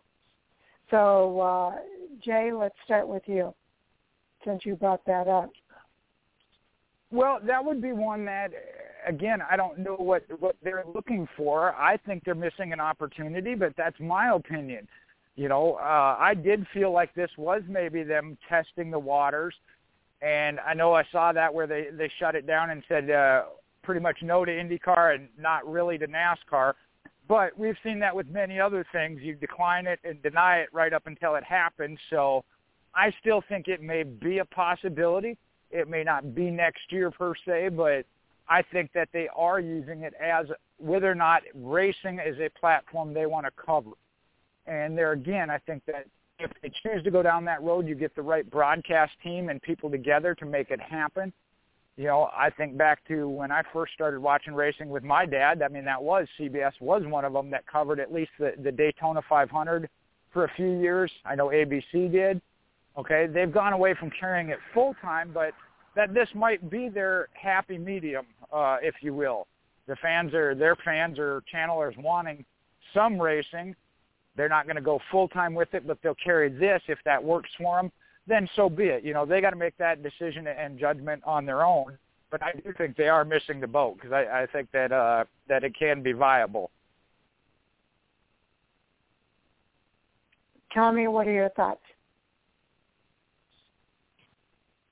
I was just gonna say I thought I saw all over all over Twitter where it was kind of like where CBS was like, we're not interested in IndyCar, and now they're saying that they are, and now ESPN was showing some interest. I saw too. It looked like so. I mean, this, like Jay was saying, is kind of like never say never because it might end up happening. They're just denying it, but then it it might end up happening. So um I just know that at the end of the year, I believe NBC Sports is no longer going to be doing it. So what's where are they going to go? I know there was discussions of USA um, I was just to say that I just just seen it on TNT with um, I believe it was Allen Bestwick and Wally Dallenbach and Benny Parsons and uh, was it Dick Berggren and in the was he the pit crew guy? Um, I missed that, so maybe maybe one day we'll get a, a throwback where somebody like ESPN does a race or TNT or something. But uh, it's it is really just interesting to see how one week or a month ago they're not interested, and now they are interested. Uh, CBS, NBC, and all that stuff. So it's we'll see it we'll see it play out. Yeah, I kind of agree with you. I think um, uh, it's interesting that they kind of shut the door on it uh, at this stage of it because we know that NBC said that they're kind of backing away from it uh, from what they originally thought they were going to be doing. They're closing down uh, NBC Sports Network, so uh, that that kind of surprises me more than anything. But something's going to happen at the end of 2024. We just don't know what it's going to be. So I agree with you guys. Just because they say no now doesn't mean it's no forever. And a lot of things can change between now and then. Uh, but we know that something's going to have to happen uh, with regard to Fox or, or NBC especially. Uh, so uh, we just got to give it the time to play out, I guess. Uh, but I think it it's uh, kind of I, I would like for IndyCar to kind of find a home. Poor IndyCar seems to get kind of bounced around all over the place. Uh, so if they could find a home, I think that would be really great. Um, so Jay, what are your follow-up thoughts? Yeah, it's it's one of it's one of those that, um, like you said, that you're going to have to kind of wait and see it play out. Uh, I think that maybe too it is that they don't want to play their hand too early. If that is the case, I don't want to say they're going to try and lowball it then come time when they do decide to jump in, but you know, business is business, and there there's smart people involved in business. So, like I said, we've seen it before, of, and the most one that comes to my mind is Michael Jordan saying, "Yeah, I'm doing nothing with Denny Hamlin when it comes to racing," and lo and behold, here we are. So I don't always take that as a hard truth, even when those kind of statements come out. Uh, we'll see how it develops. And like I said, maybe they find their niche with this and just doing the six, eight races or whatever, or doing it on occasion um, to bring it in. And and if that's what works for them, more power to them. I, I think somewhere some network is going to pick up and cover NASCAR because, like I said, I, I think it's a huge market and and workable thing. But I'm not in the budget business or the bean counter business either.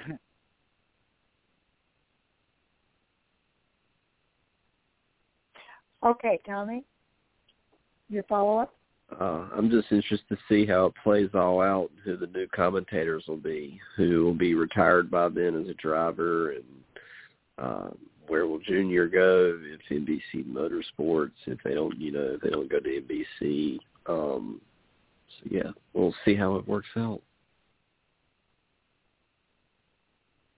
Okay, yeah, that's an interesting point too because uh, a lot of people have talked about how Jeff Gordon is taking on a bigger role at uh, Hendrick Motorsports as well. So uh, there could be some commentary change uh, in that regard, if, depending on how much of a bigger role he's taking.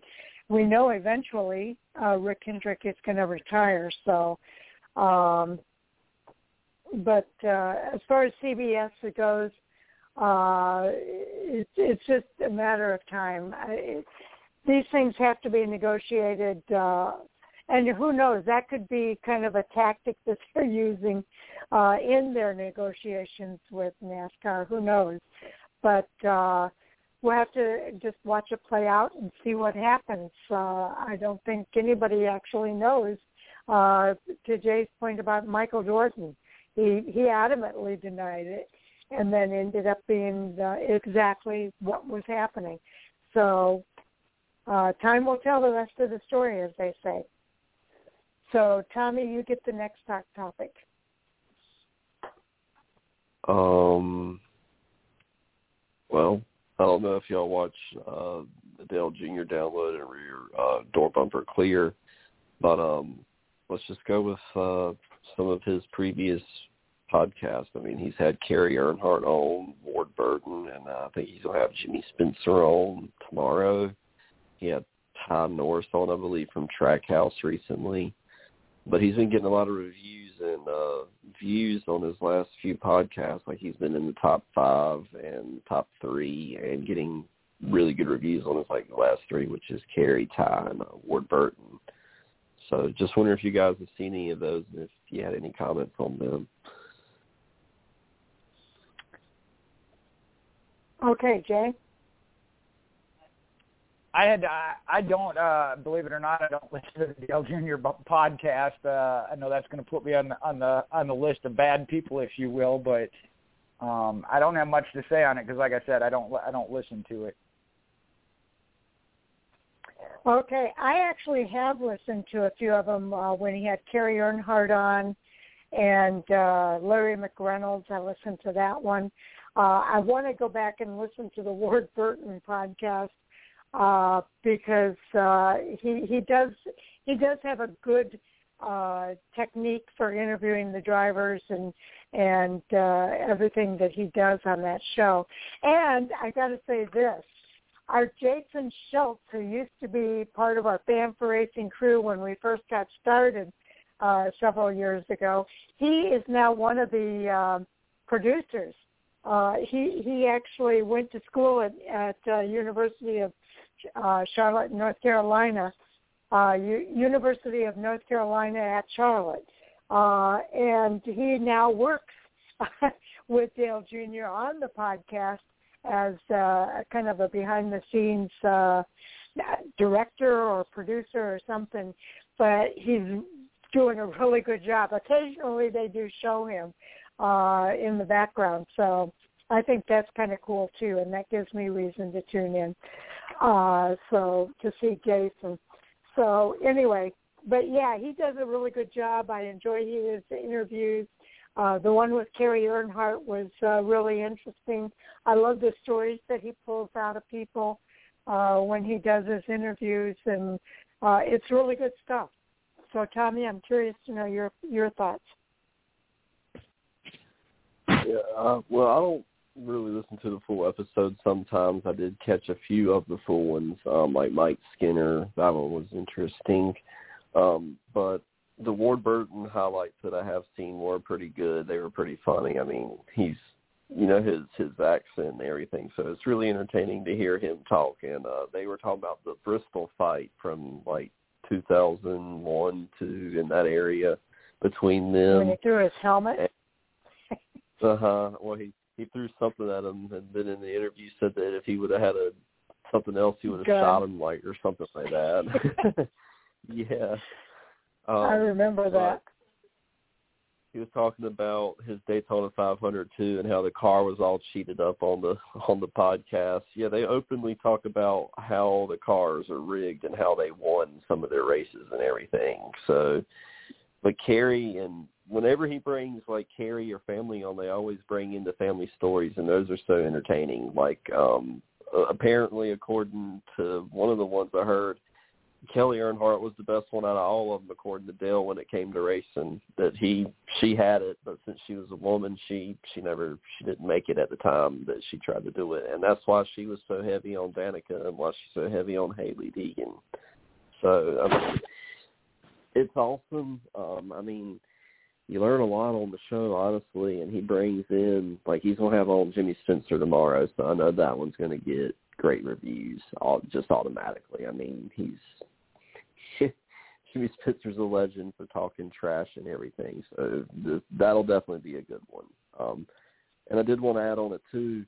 He did that I am athlete thing, and they it was Brandon Marshall, Fred Taylor, and some other NFL players. Though Chad Ochocinco or Chad Johnson, and that was really entertaining because he drove them all around the track after they all said all their y'all you're not athletes. Y'all just drive in circles or whatever. And then they were all talking about how they couldn't handle the G-force coming off of the straightaway into turn four without getting lightheaded.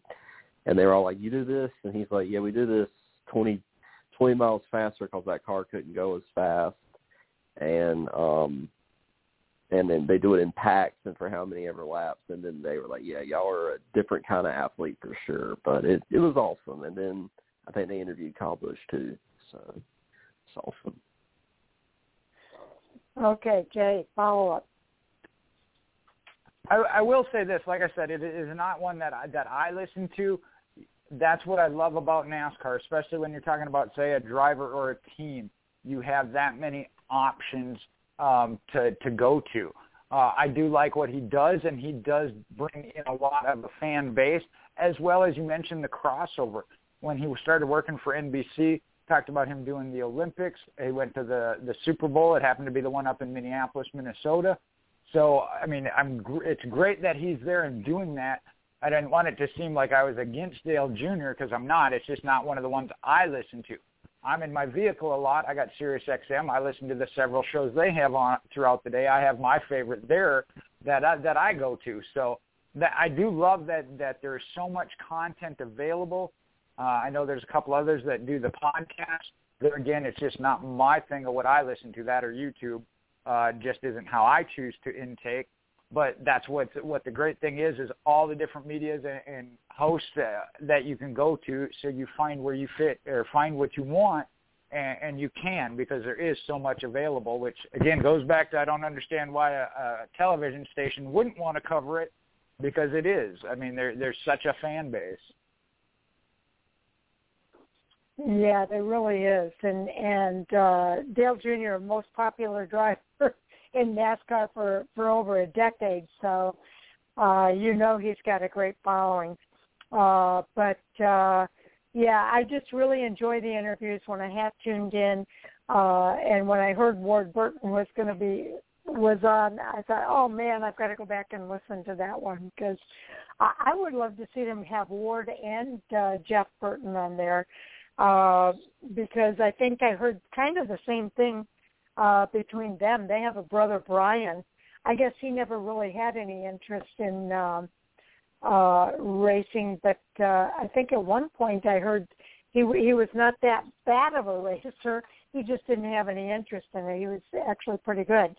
But uh, I, I think it would be cool to have Ward and Jeff. I, I, one of the things that I've heard uh, on occasion is that why how did Jeff end up being so articulate uh, when he speaks, and uh, Ward talks, you know, when he talks, it sounds like he has marbles in his mouth. He's got that southern drawl. Um, but uh, I, I, uh, and they said because Ward lived on the south side of the house, and uh, Jeff lived on the north side. so I thought that was kind of a funny response to that. But um, I, I, I do think that uh, he has really good podcasts. And you're right, Jay. There's so much content out there uh, right now that uh, there's a lot of choices, and that's a, a really, really good thing.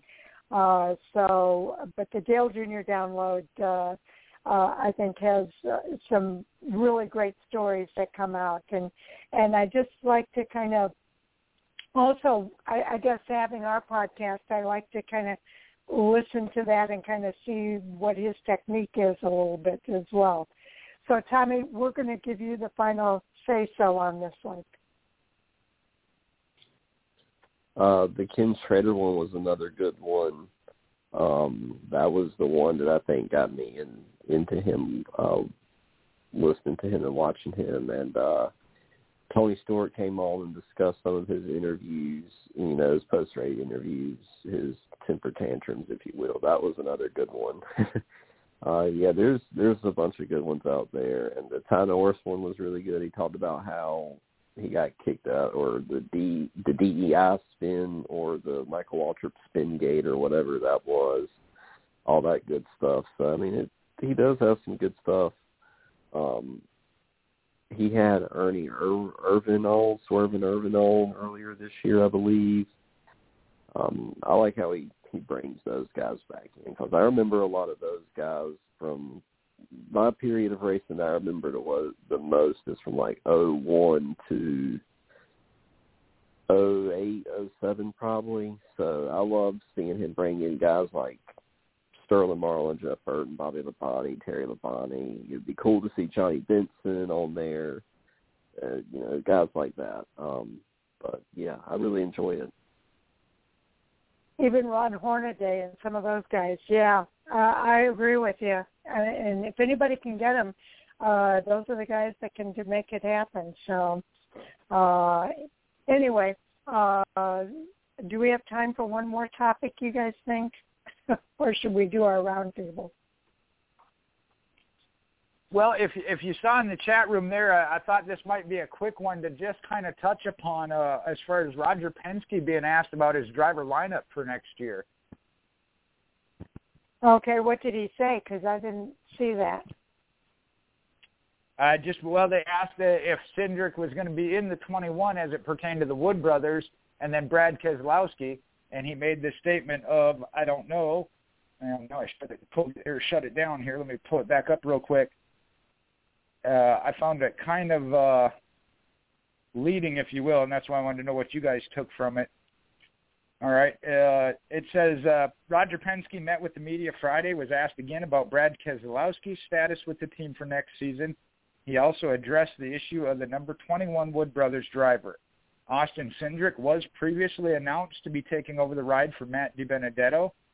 And when he asked uh, will when asked, will Cindric be in the 21 next year? He said, I don't know. And Brad Keselowski's statement is still, we have a contract for the rest of the season.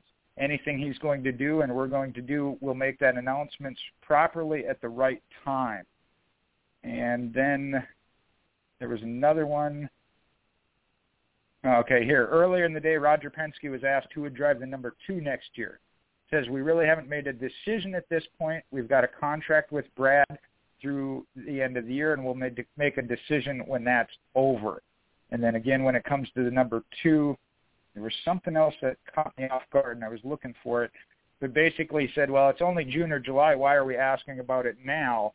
Uh, when some of these announcements were already made, now some of it may have changed. So I think there's a lot to it, and I just wanted to see what you guys thought as far as if we're getting little information that's confirming what we already knew or think we know.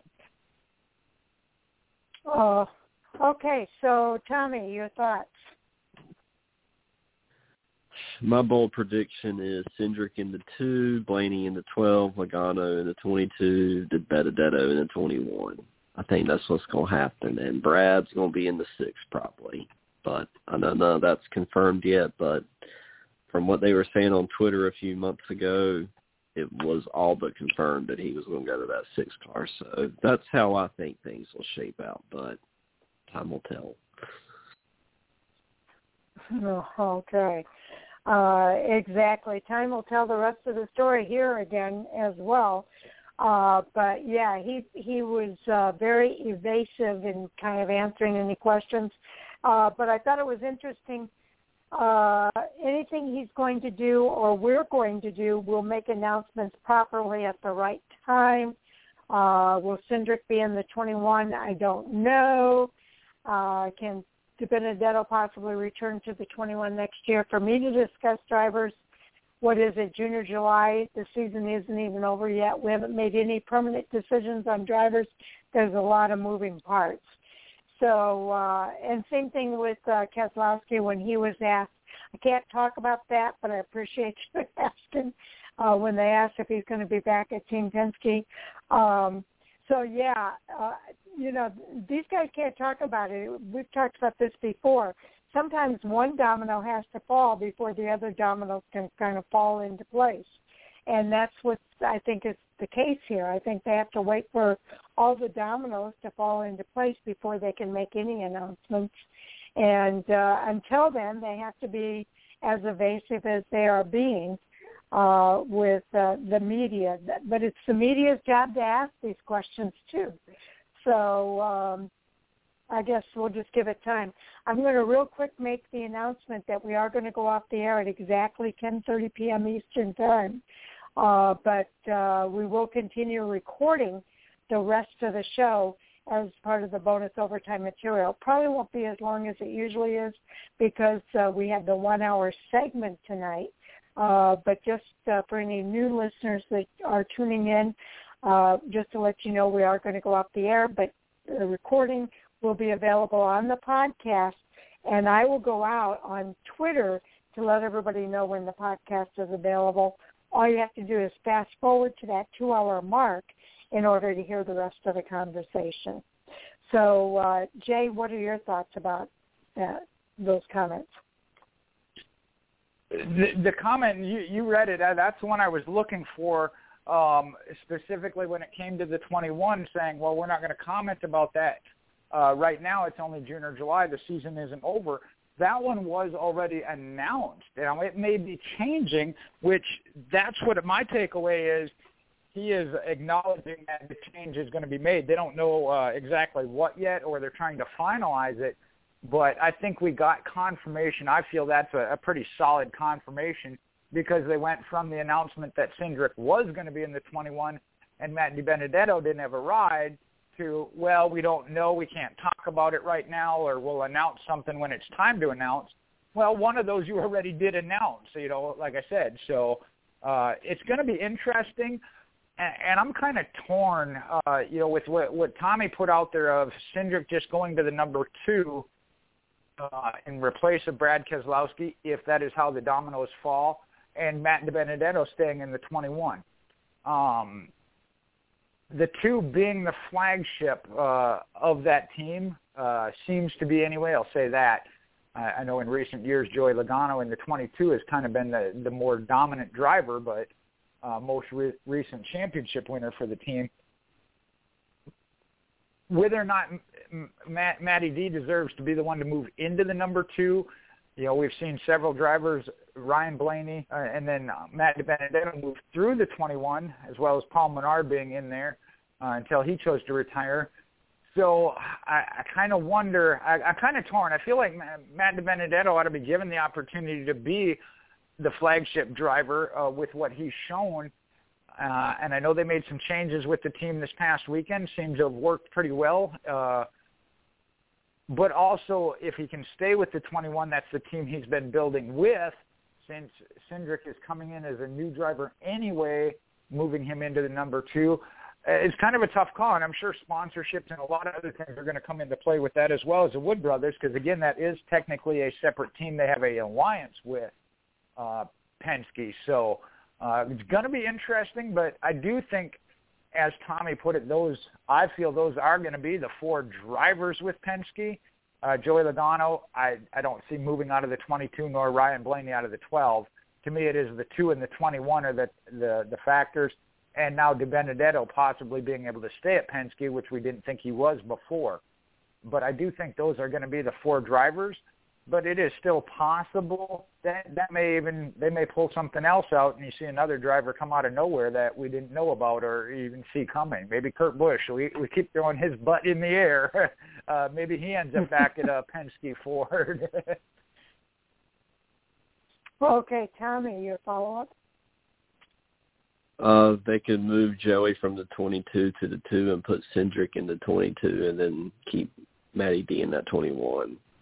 Um, but maybe they will put Cindric in the 21 to promote Matty D to the 22 or the 2. That would be that would be good for Matty D. But um, I feel like Austin Cindric might be their future, so why not go ahead and put him in the 22 also or the 2 right off the bat and let him let them. I mean, it would be cool to actually see the two have a rookie. I feel like I haven't seen a rookie two in a long time. Has there ever been a, a driver to strobe the two car been a rookie? Because I don't think Rusty Wallace was.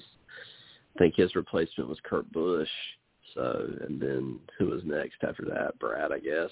So, I mean, maybe it's time to get a rookie in that number. Okay. Um, yeah, I, it is going to be interesting. There's a lot of up and coming drivers uh, coming up through the ranks, if you will. Uh, and like he said, there's a lot of moving parts, and that's what makes this so tricky. Uh, is that you know one thing changes, you might have a, a plan in place, and then something changes, and all of a sudden now you've got all those dominoes to play with again and you've got to try to figure out uh, how you're going to fill in the spots. So it is going to be interesting, and, and to the point that uh, Jay made about, you know, you already announced that, uh, you know, uh, it was a one-year uh, deal with Matt DiBenedetto in that 21 car. So uh, that could be not the case now. We may find out that that's going to be different too. So with all these moving parts, so I guess we just have to let time take its course. And uh, as soon as that first domino drops, though, I guarantee you all the others will start to fall into place as well. And you know, there's some other.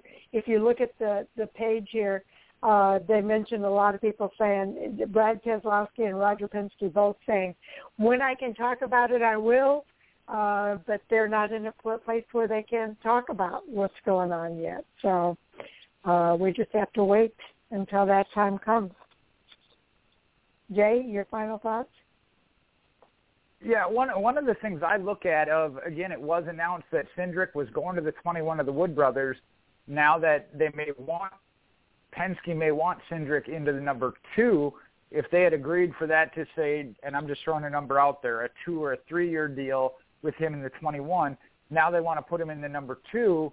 Okay, where does that leave the Wood brothers? They say, hey, we announced this. You know, he's our driver now. That may be some uh, negotiation. Hey, we'll give you better or more support than we have as far as the alliance, or you know, so that's what I think is. I think uh, you know what I think is happening now is, you know, that announcement was made. They're trying to renegotiate it uh, possibly. Uh, you know, and I don't know how the the Wood Brothers team itself feels about keeping Matt DiBenedetto. Uh, like I said, I know right now they kind of went through, a, I say a slump. I don't know if I'd call it a full bore slump, but they weren't running as good as they were, and you certainly have have to um, think about that of whether or not they were preparing to move forward with with uh, Cindric uh, at least for a year or two uh, as they thought. So uh, the other one that kind of came to my mind that, that and I hate to say this because I want to see DiBenedetto stay within that organization because I think he was building something.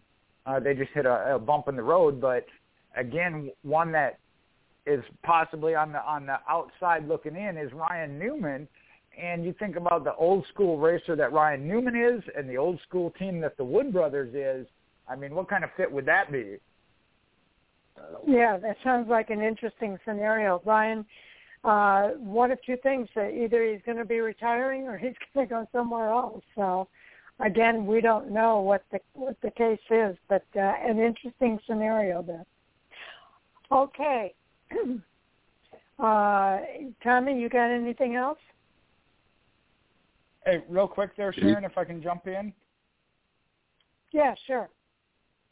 Uh, Mike just put under under that, being that I put it on the uh, on the board. Mike put on here, it says, interesting, he doesn't even throw out the we're still working with Brad and hopefully can get a contract like they used last year.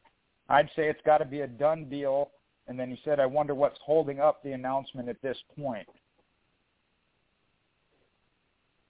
Okay. And that that's that's kind of what I was alluding to is is yeah that that I I feel like Roger Penske is saying we're having to move on and shuffle things up now because we know what's coming from Brad's side, but they won't say yet because like I said there's he said the other moving parts now. Yeah, and that's that's the key line for me is there all the moving parts. Uh, and that's because I think that one thing has changed and it's kind of changed uh, what happens elsewhere as well.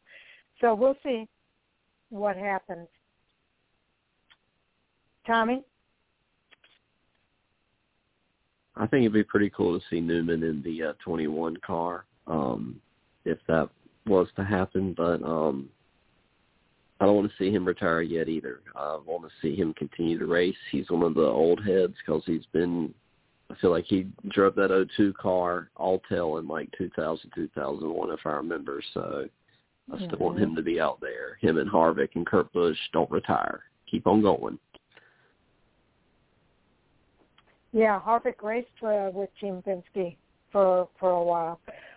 Okay, did you have any new topics, uh, Tommy? Uh, I don't have any off the top of my head right now. Okay, Jay. No, that one pretty pretty much tapped me out, and I know we did go into the overtime for tonight, so uh, I think we're good for tonight. Okay, that'll be great. Okay, so let's go ahead and start our roundtable. Tommy, we'll start off with you for that. Um, at NASCAR fan since '95. Uh, not really currently working on anything right now, but um, give me a follow um, much appreciated. Thanks for having me. Always a pleasure.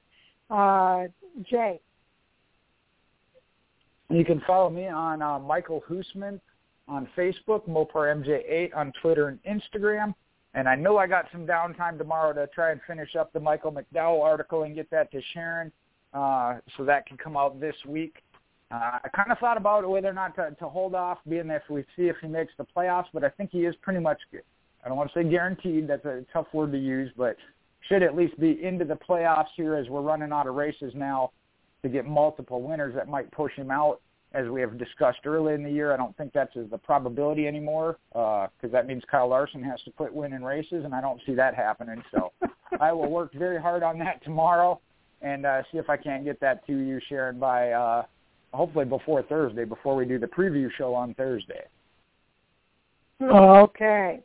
Uh, yes, uh, Fan4Racing uh, site on Twitter and Fan4Racing blog and radio everywhere else, including our website, fanforracing.com. Uh, and I know we didn't get Sam's uh, recap up. He had some personal things come up that uh, prevented him from doing that this week. Hopefully he'll be back with uh, a recap for next week. So just an FYI there. Uh, and yes, we're looking forward to doing the show on Thursday night, uh, and that'll be the preview. All three series are racing at Nashville this week, uh, so that's going to be a fun one to do. In addition, the SRX is racing, excuse me, at Knoxville, and we've got uh, the IndyCar racing at Road America. So uh, uh, just to keep everybody up to date on all the races going on this coming weekend. Um, a big shout out to our listeners for tuning in. We appreciate each and every one of you. Um, we're happy to have you here and hope you'll come back uh, for Thursday night show and, and throughout the season. And a shout out to our Fan4Racing crew. Uh, again, we appreciate Tommy being on standby for us every week uh, because a lot of times I don't know until the last minute whether or not uh, people are going to be on the show, uh, especially for Hot Topics. So uh, Tommy and Owen are usually our standby guys uh, for those uh, for those nights. But uh, we appreciate uh, you guys being flexible and uh, being a part of our team. So uh, thank you for that. And Jay, uh, you co-hosted last Monday night. We had Jay, we had uh, Sal back this Monday night uh, he's been doing a whole lot of uh, back and forth with uh, work, and so we really appreciate you for stepping up uh, in those cases as well. So, and I'm looking forward to the Thursday night show. So, with that, I think we'll call it a night. All right, we'll talk to you on Thursday. Okay. Take care, everybody.